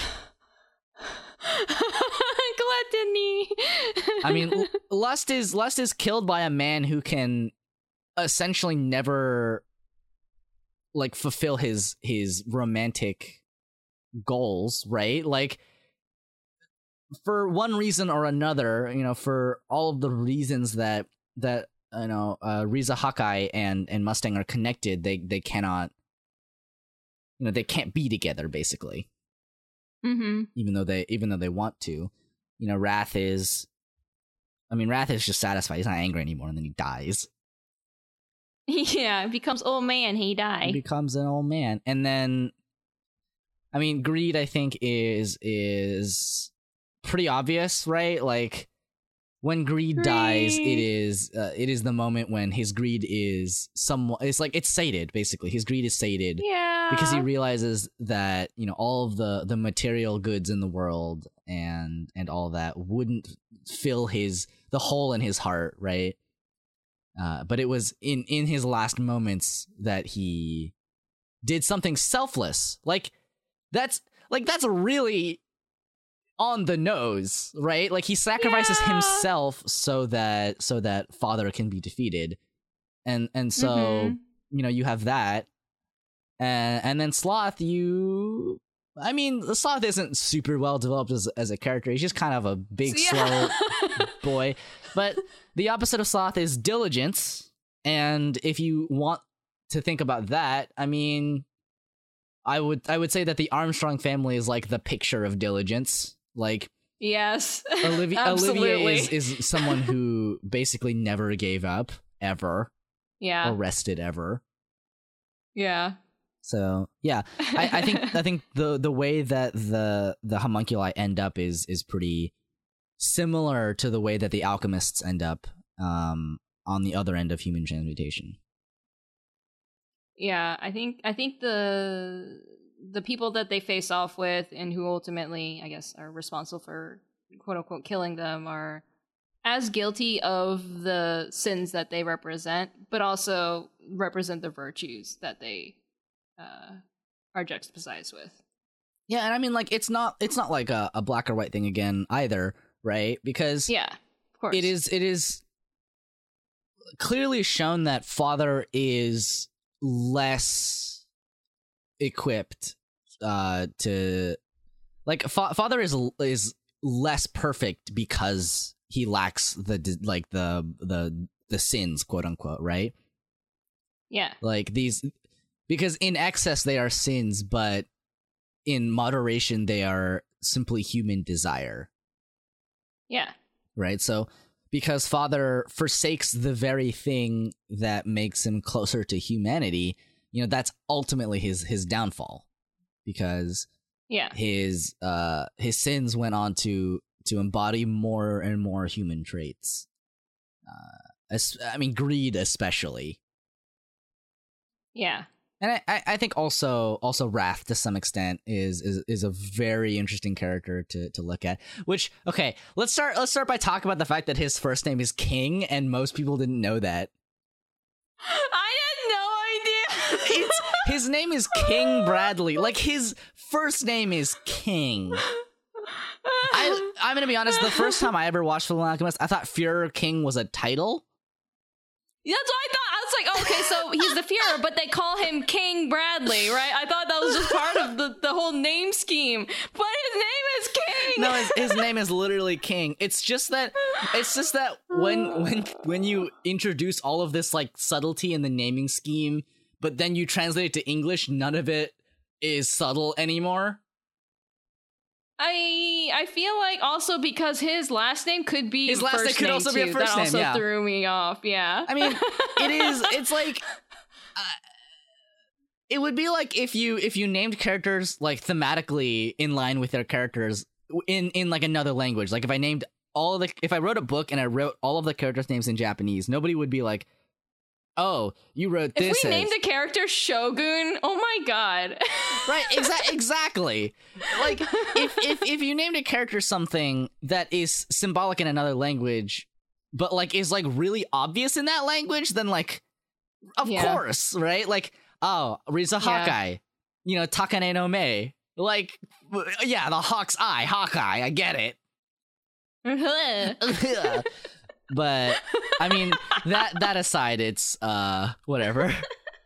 Whatever. I, I think that wrath is super interesting because he is the only one who gets to be that close to humanity. Like he gets to age. He and he never got the opportunity to choose anything for himself. His entire life was this path laid out for him except for his wife. And i think that's His wife. i think that's like my god that that was such a good subtle moment yeah because they they and this is this is again credit to Hiromu Arakawa for never forgetting anything. Like they Mhm. mention it once when when Riza is his assistant, and I think that's a that's a great moment because it is the moment where Wrath is like, "Oh, you know, I may not be a, a human being, but at least I get to like choose the person I want to be with, whereas you cannot." Right? Mhm. and that's where that's where Hawkeye both you know gets egged first of all, egged. but at the same time she she like sees herself in in Bradley in in Führer King Bradley and like that's that's the moment of of reflection of the human in the non-human because obviously Yeah. like the hum- homunculi are shaped like humans. They're they're meant to act as foils for the human characters. And the fact that it comes up later again when he's dying is so good. Like Mhm. ta- ta- this is legitimately how you uh, inform character without just like info dumping people right? The exchange between wrath and scar where it's just like you know do you have any message for your wife or whatever like any last words for your wife or whatever and he's just like she's the woman i chose of course i don't need to right like that's such a good good line Yeah. like it's so strong and it says so much in so Mhm. little. Yeah. It's like she knows what she's getting into. She my wife. Right. And I mean like she doesn't know he's a homunculus, but at the same time you can you can tell that even then there's some there's some attachment for for him there as you know yeah. something that he got to choose for himself and and maybe Yeah. like as a as a person, right? And like yeah. even even pride is is to like that to some extent you know he's just like That's what I was thinking Right. too. Yeah. like e- even he admits like you know it wasn't terrible right it was it was kind of fun was kind of like i i, ki- I wondered he- if this he- was what having a family was like and like as the first homunculus Right. right, as the one closest to father right that feels Yeah. like that feels like such a i mean I, like feels like a deep cut right there Yeah, like the whole moment where he's explaining why he has any kind of feeling whatsoever toward, you know, his uh, quote unquote mom, right? And and how he couldn't understand why on earth she would risk her own life just to save him. You know, he thought that humans were lesser than that. Uh, but he admits that she's one of the rare exceptions that he's seen. And it was so good. and the fact that he ends up with her at the end. Oh, yeah that was adorable i i also think Yeah. that to some extent that is it explains kind of one of the potential plot holes which is like what if they just like left right but it's like oh we like we know what you're like you know you wouldn't and you know it's true they wouldn't yeah. so let it let's let's talk about let's talk about ishbal a little bit ishbal Ishbal! ishbal it's it's very well done good. We did it. Congratulations. No, I mean it, the thing about Ishval is as as a uh as as an American viewer watching it, it will immediately kind Ugh. of like set off some uh some familiar themes to uh stuff Ugh. that happens, especially if you grow up around now. American history. American is Not the best history. No. yeah it's it's very interesting because it was uh the experience of the ishvalans were primarily drawn from the uh ainu people is i think what hiromu arakawa said in, in an Oh. interview so when she was writing fullmetal alchemist she uh essentially used you know the uh the ainu people experience as uh you know uh, inspiration for for Ishval, which makes a lot of sense. To be fair, like oh, it's a it's a piece of it's like a piece of media about a uh, corrupt military enacting genocide for like bad purposes. That sounds like Japan. Uh, yeah, I actually that actually is really surprising to me. I thought that she was going for the whole Germany Jewish genocide. I mean, I, I also think that's that's a lot of that inspiration because because of how a Amestris is is basically just like fantasy it's basically Germany. Germany. Yeah. I mean, to the point where the and original they're series. all Aryan looking. I mean, to to the point where the original series is like, oh, this is just this is real Germany. Yeah, I mean, I mean, and the whole uh, scene where you know Scar unfortunately murders Winry's parents is because they look so Aryan, aka Armestrian, uh, with the blonde hair and blue eyes, and he gets haunted by the blue eyes. That uh, yeah, I mean, he, it is he murders them on sight. like what I really like about that is it it refuses to play into this really simplistic view of of what war is like. You know, Mhm. even even conflict like the Ishvalan conflict where Amestris basically comes in and and enacts genocide, right? Where Mhm. It it on a large on a large scale is obviously bad because it was a Mhm. cover up for you know creating eventually this this thing. like i think i think hawkeye actually says something to this effect where it, it doesn't matter if it was the uh the homunculi that orchestrated the event like they were still the ones who carried it out they were still the ones who were on the ground killing people right Yeah, It- that's true. it refuses to it refuses to absolve characters of of their of their responsibility in in Mhm. enacting and and uh, furthering this conflict right it's it's not just like oh well i mean you know the military said to do it so uh i mean i guess you can't be at fault you know it is it acknowledges so so clearly that like like you know it was the military that said we should do it but we still did it Yeah, I think the they do occasionally have like an NPC or two that are like, "Well, we did this because blah blah blah, like we were right and that kind of thing." And and those people are so quickly like admonished as pieces of trash. and I, I I'm th- thinking of like the the people who were on King Bradley's council, for example. Oh, they were the so ones that get terrible. rounded up at the end. Yeah. i mean I, I also love that they were basically all like sheeple they were so sheeple. like they couldn't do anything for themselves yeah. Yeah, uh, I I mean, it is it is such a powerful statement about the kinds of violence that the military enacts, not just on the people it is doing violence to, but the people who are enacting that violence for the sake of of the military. Right? Yeah. It is Mm-hmm. like it, it shows how even even a one-sided conflict like the Ishvalan war which was not a war but a genocide right is Mm-hmm. there are still situations like Scar who is rightfully angry about his people and and rightfully Mhm. taking his his revenge you know what he sees as as retribution and Yeah.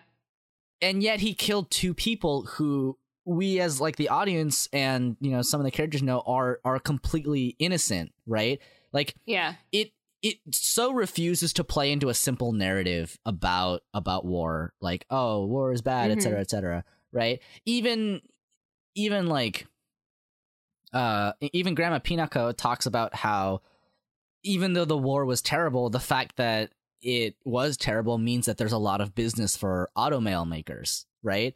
It's like Yeah. my my children died in this war but this war is the same reason we can put bread on the table.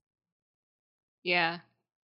Yeah it's I, I I love the ways in which it refuses to be like a stereotype or an archetype or like a a simple reading of of a conflict. Like I think it, it resonates so well. Um, I I also love their treatment of someone like Ed who who rolls in after all of that and has no idea or has only like basically heard of the Ishvalan war because it has happened recently and it you know it took Winry's parents' lives, but they've never they don't actually know what it was like. right. Like the only the only And, uh, experience they've had with the war is is that Winry's parents died in it. Exactly. And the no, no one in the military can properly explain what happened. They just have to let the boys learn it on their own Yeah. Because there's there's no words that can actually be put to to the things that they did. Yeah, I and I I love I love that we get characters like Scar, who like Scar isn't a good guy, but he's also not a bad guy, right? Yeah. Like he's murdering people, and murder is bad, but also is Yeah. murder bad if your your entire people got genocided? Probably, but Yeah. also right. It's it's never just one one answer. It's like and Scar comes around to his own answer, right to his own truth eventually, where he's just like, Yeah. you know, I will, uh, I will do work for my people, right, so that you Yeah. know, we can live in peace or whatever. And like you have characters like Miles, who is is a mixed race person, who is like, you know, I can.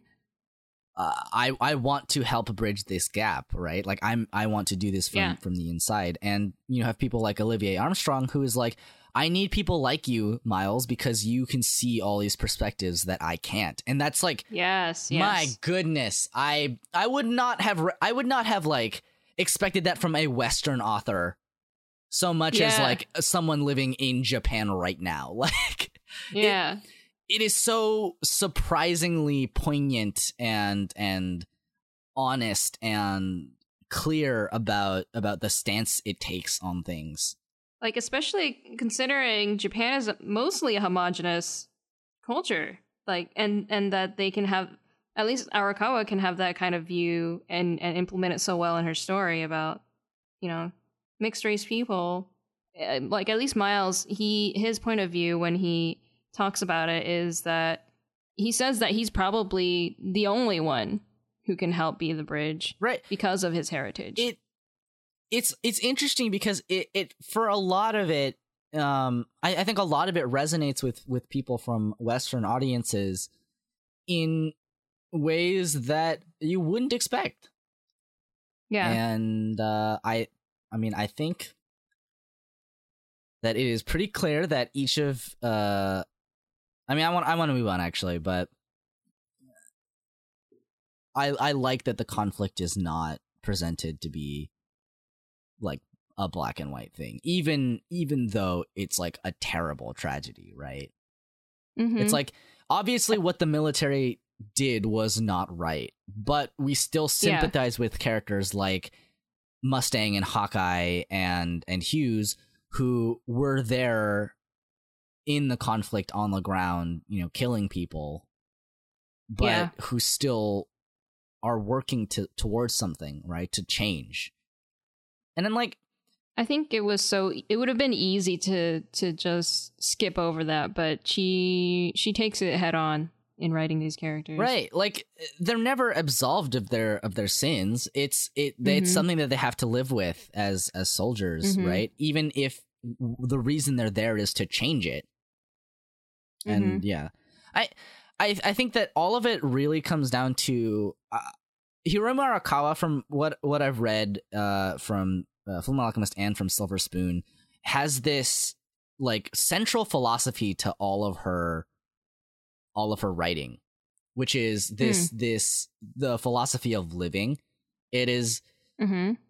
so so strong in both of those works about how you know there's no right path. There's no right way to go. There's only the path that you choose to go but you can't stop taking it. You can you can take detours. You can s- stop along the side of the road for a while but you have to keep going right? It's Mm. this idea that running away isn't isn't cowardly uh or or bad but something that can give you a new perspective or whatever you know? Yeah. it's this idea that no matter what you have to keep living so that you can change right it's it's like this philosophy of change yeah. because like all of the characters in in Fullmetal Alchemist have been through unimaginable amounts of of tragedy, and Yeah. at the end of the day, like they're still alive, most of them. Um, I mean, listen, I you have to watch Hughes die three different times. That's pretty rough. Oh. But like, th- I mean that that's the thing. Like, there's literally a moment where Ed says uh, to Al, like, you know, we're still alive, so we have to keep going. yeah. Right? Like, Yep. it's it it is this you know this perpetual motion of we can't stay the same and we can't go back to the way we were so we have to keep moving the dead are gone and they're not coming back right like they realize that the reason that that human transmutation never works is because like once a once a person dies the soul is just gone like there's no there's nowhere for it to come back from it's just not there anymore right Yeah. so even if they can get a, a body, right, the the soul is like that's it. mm-hmm. And yeah, it's it it, it has a ver- it has a lot of very interesting ideas about you know truth and God. Like that that was I think maybe one of my favorite things also about about Fullmetal Alchemist in in addition to like this philosophy of of living is the way that it treats truth and the way that it treats uh, religion and the way in which it acknowledges that everyone has their own truths and uh Mhm. maybe you call it god or maybe you call it something else but you know that's the reason why everyone has their own gate of truth because everyone Mm-hmm. for themselves like truth is a subjective thing Yeah. so who's your favorite character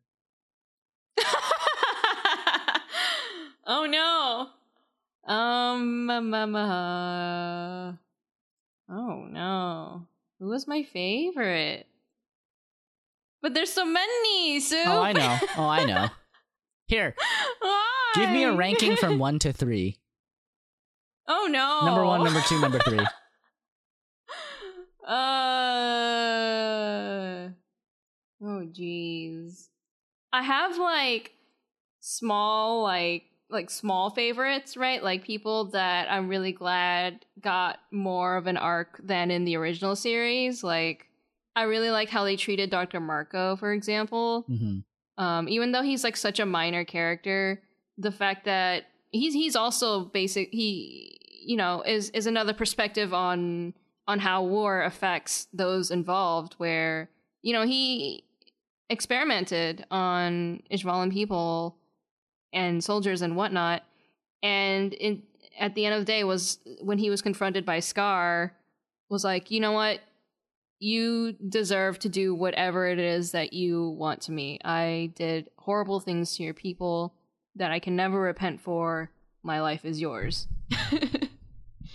and uh and then Scar decides to spare him because he's more useful alive than dead and then Dr. Marcoh in a very small way is able to help uh, repent by doing something really big which was figuring out Scar's brother's research. So in a sense, if Scar hadn't learned how to be merciful by that point, then they never would have been able to figure out the research and, and have the other circle inscribed on his arm. Yeah, So I thought that was really cool. Um, I love Scar as a character. oh god, I love Scar's so good. May's a small but wonderful character too.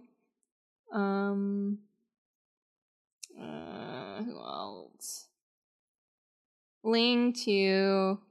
I love Ling and Greed. Oh my god, their whole conflict was so good. Uh, Greeling was my f- w- like greed. And- Greed Ling. Greed and Ling are my number one spot. They're really good. I'm counting them as the same person because they come in the same body.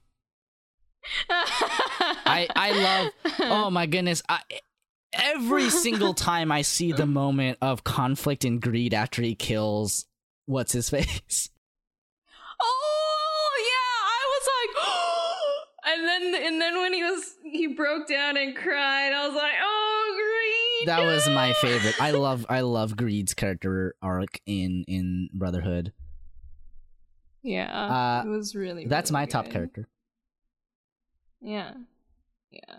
And then it probably just Mhm. goes down from there. Riza, Hawkeye, Roy Mustang. Riza Hawkeye Roy Mustang. Mustang can be my number three boy. I have his Nendoroid. I'm gonna get that Hawkeye Nendoroid too. Mm. I want to make him hold hands. I liked I like how they treated Barry in Brotherhood too. Oh yeah, he got a he got a more of a character development thing like you they don't have that whole like, confrontation where ed is in the freezer with him hmm uh because i don't i guess that just never happens in brotherhood or in the manga I have no idea. I actually kind of wanted to like yeah read faster to see if I could get to that point, but then I didn't. Oh well. Oh well. it's fine Yeah, I, I think that was cool. Uh, I, I liked I liked the fact yeah that i Barry think it was cool back. that he got to see his own body and you know Mhm. he was he was kind of like the foil for alphonse a yes, bit. yes, he certainly was. I, I also love that he's just like, oh, I don't, I'm, I don't care if I was made up. Like, I'm here to do one thing, and that's cut people up. Yeah, and then at the end, he's like, "No, don't kill me now! No, I still have people to kill. Ah! Yeah! oh, jeez. Yeah, yeah, I don't have a favorite. I love them all. I know the the characters in this sh- show are so likable. It's so hard to pick, hmm Yeah, except for Greed. yeah. I love Greed. Greed's really good. I liked Envy at the end. You know, that whole emotional just Yeah, spillage of everything that was Envy. I kind of love that Envy is just like a And- shit lord right till the end. Yeah, right till the end, and then and, and but no, you can't help but feel bad for him. Like, just I love, I love. Oh my god, watching Envy get toasted by Mustang is so good though. oh it's my so cathartic. god, yeah. I love the that little showdown where it was like Dr. Marcoh versus Envy, or Dr. Marcoh and the Chimera versus Envy, and it was like, oh no, they're gonna get roasted. Do they know what they're doing? And then, and then it becomes a thing. I was like, ah, they're doing it. Full Alchemist does an amazing job of doing justice to all of its characters and making sure Yeah. that they get their dues, their de- and the development that they need, and everything ends so satisfyingly. I love that at the end it's not just like, oh, by the way, we never got anything. It's so grim, dark, and terrible. I love that it's at the end this like pretty much everyone like it was tragic it sucked there were a lot of people that just died but like Yeah. we're still alive and we managed to achieve what we wanted to but there's still things out there to do right mm-hmm. It it is it is so strongly tied to this this philosophy of of continuing to live and grow and and change and like that is ultimately why you know father lost because he didn't do any of that he just stayed the same for like a bajillion years Yeah, I I loved that lesson a lot. That or that whole message. And yeah, I agree. I do like the fact that they show that yeah, this is a fictional story and you know, there's character growth and and development, but it doesn't just wrap up like that. Like it doesn't stop with them having completed one journey because they can just start another one right after.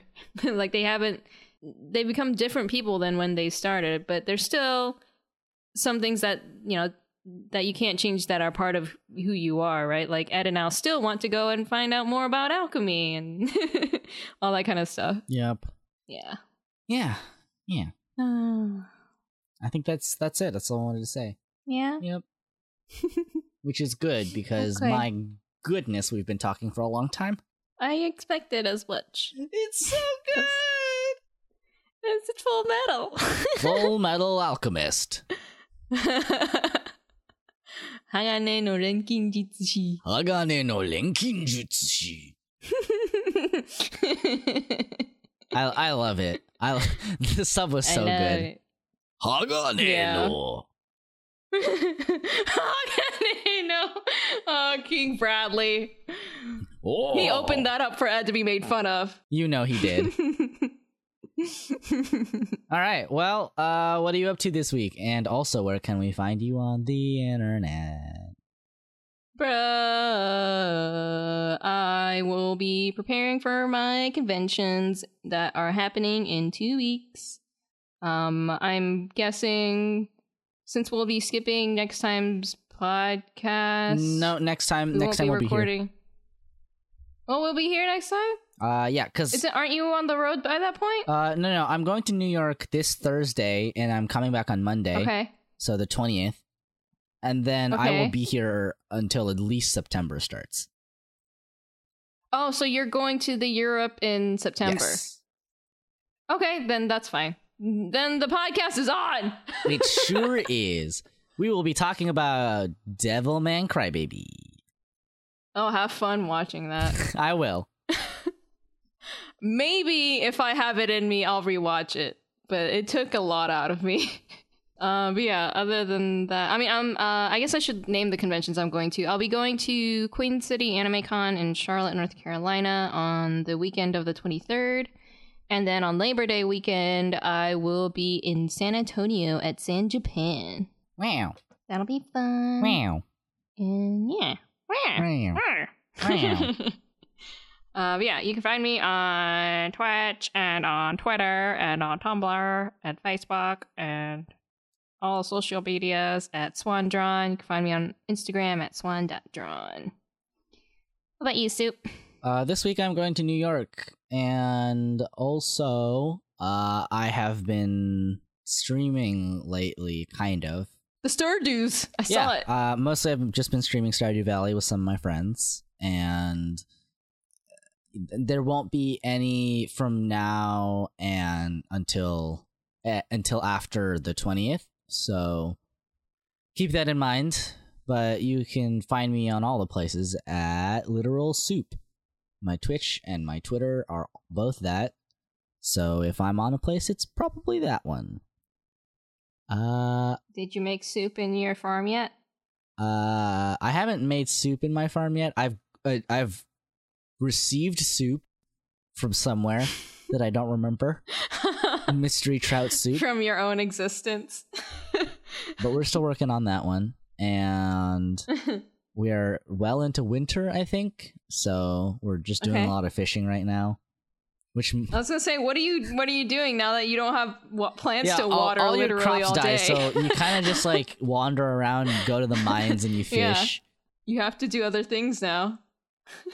Uh, I will be playing Dungeons and Dragons tomorrow. We are recording on the 13th, so it is currently Monday, Whoa. which means it will happen on the 14th.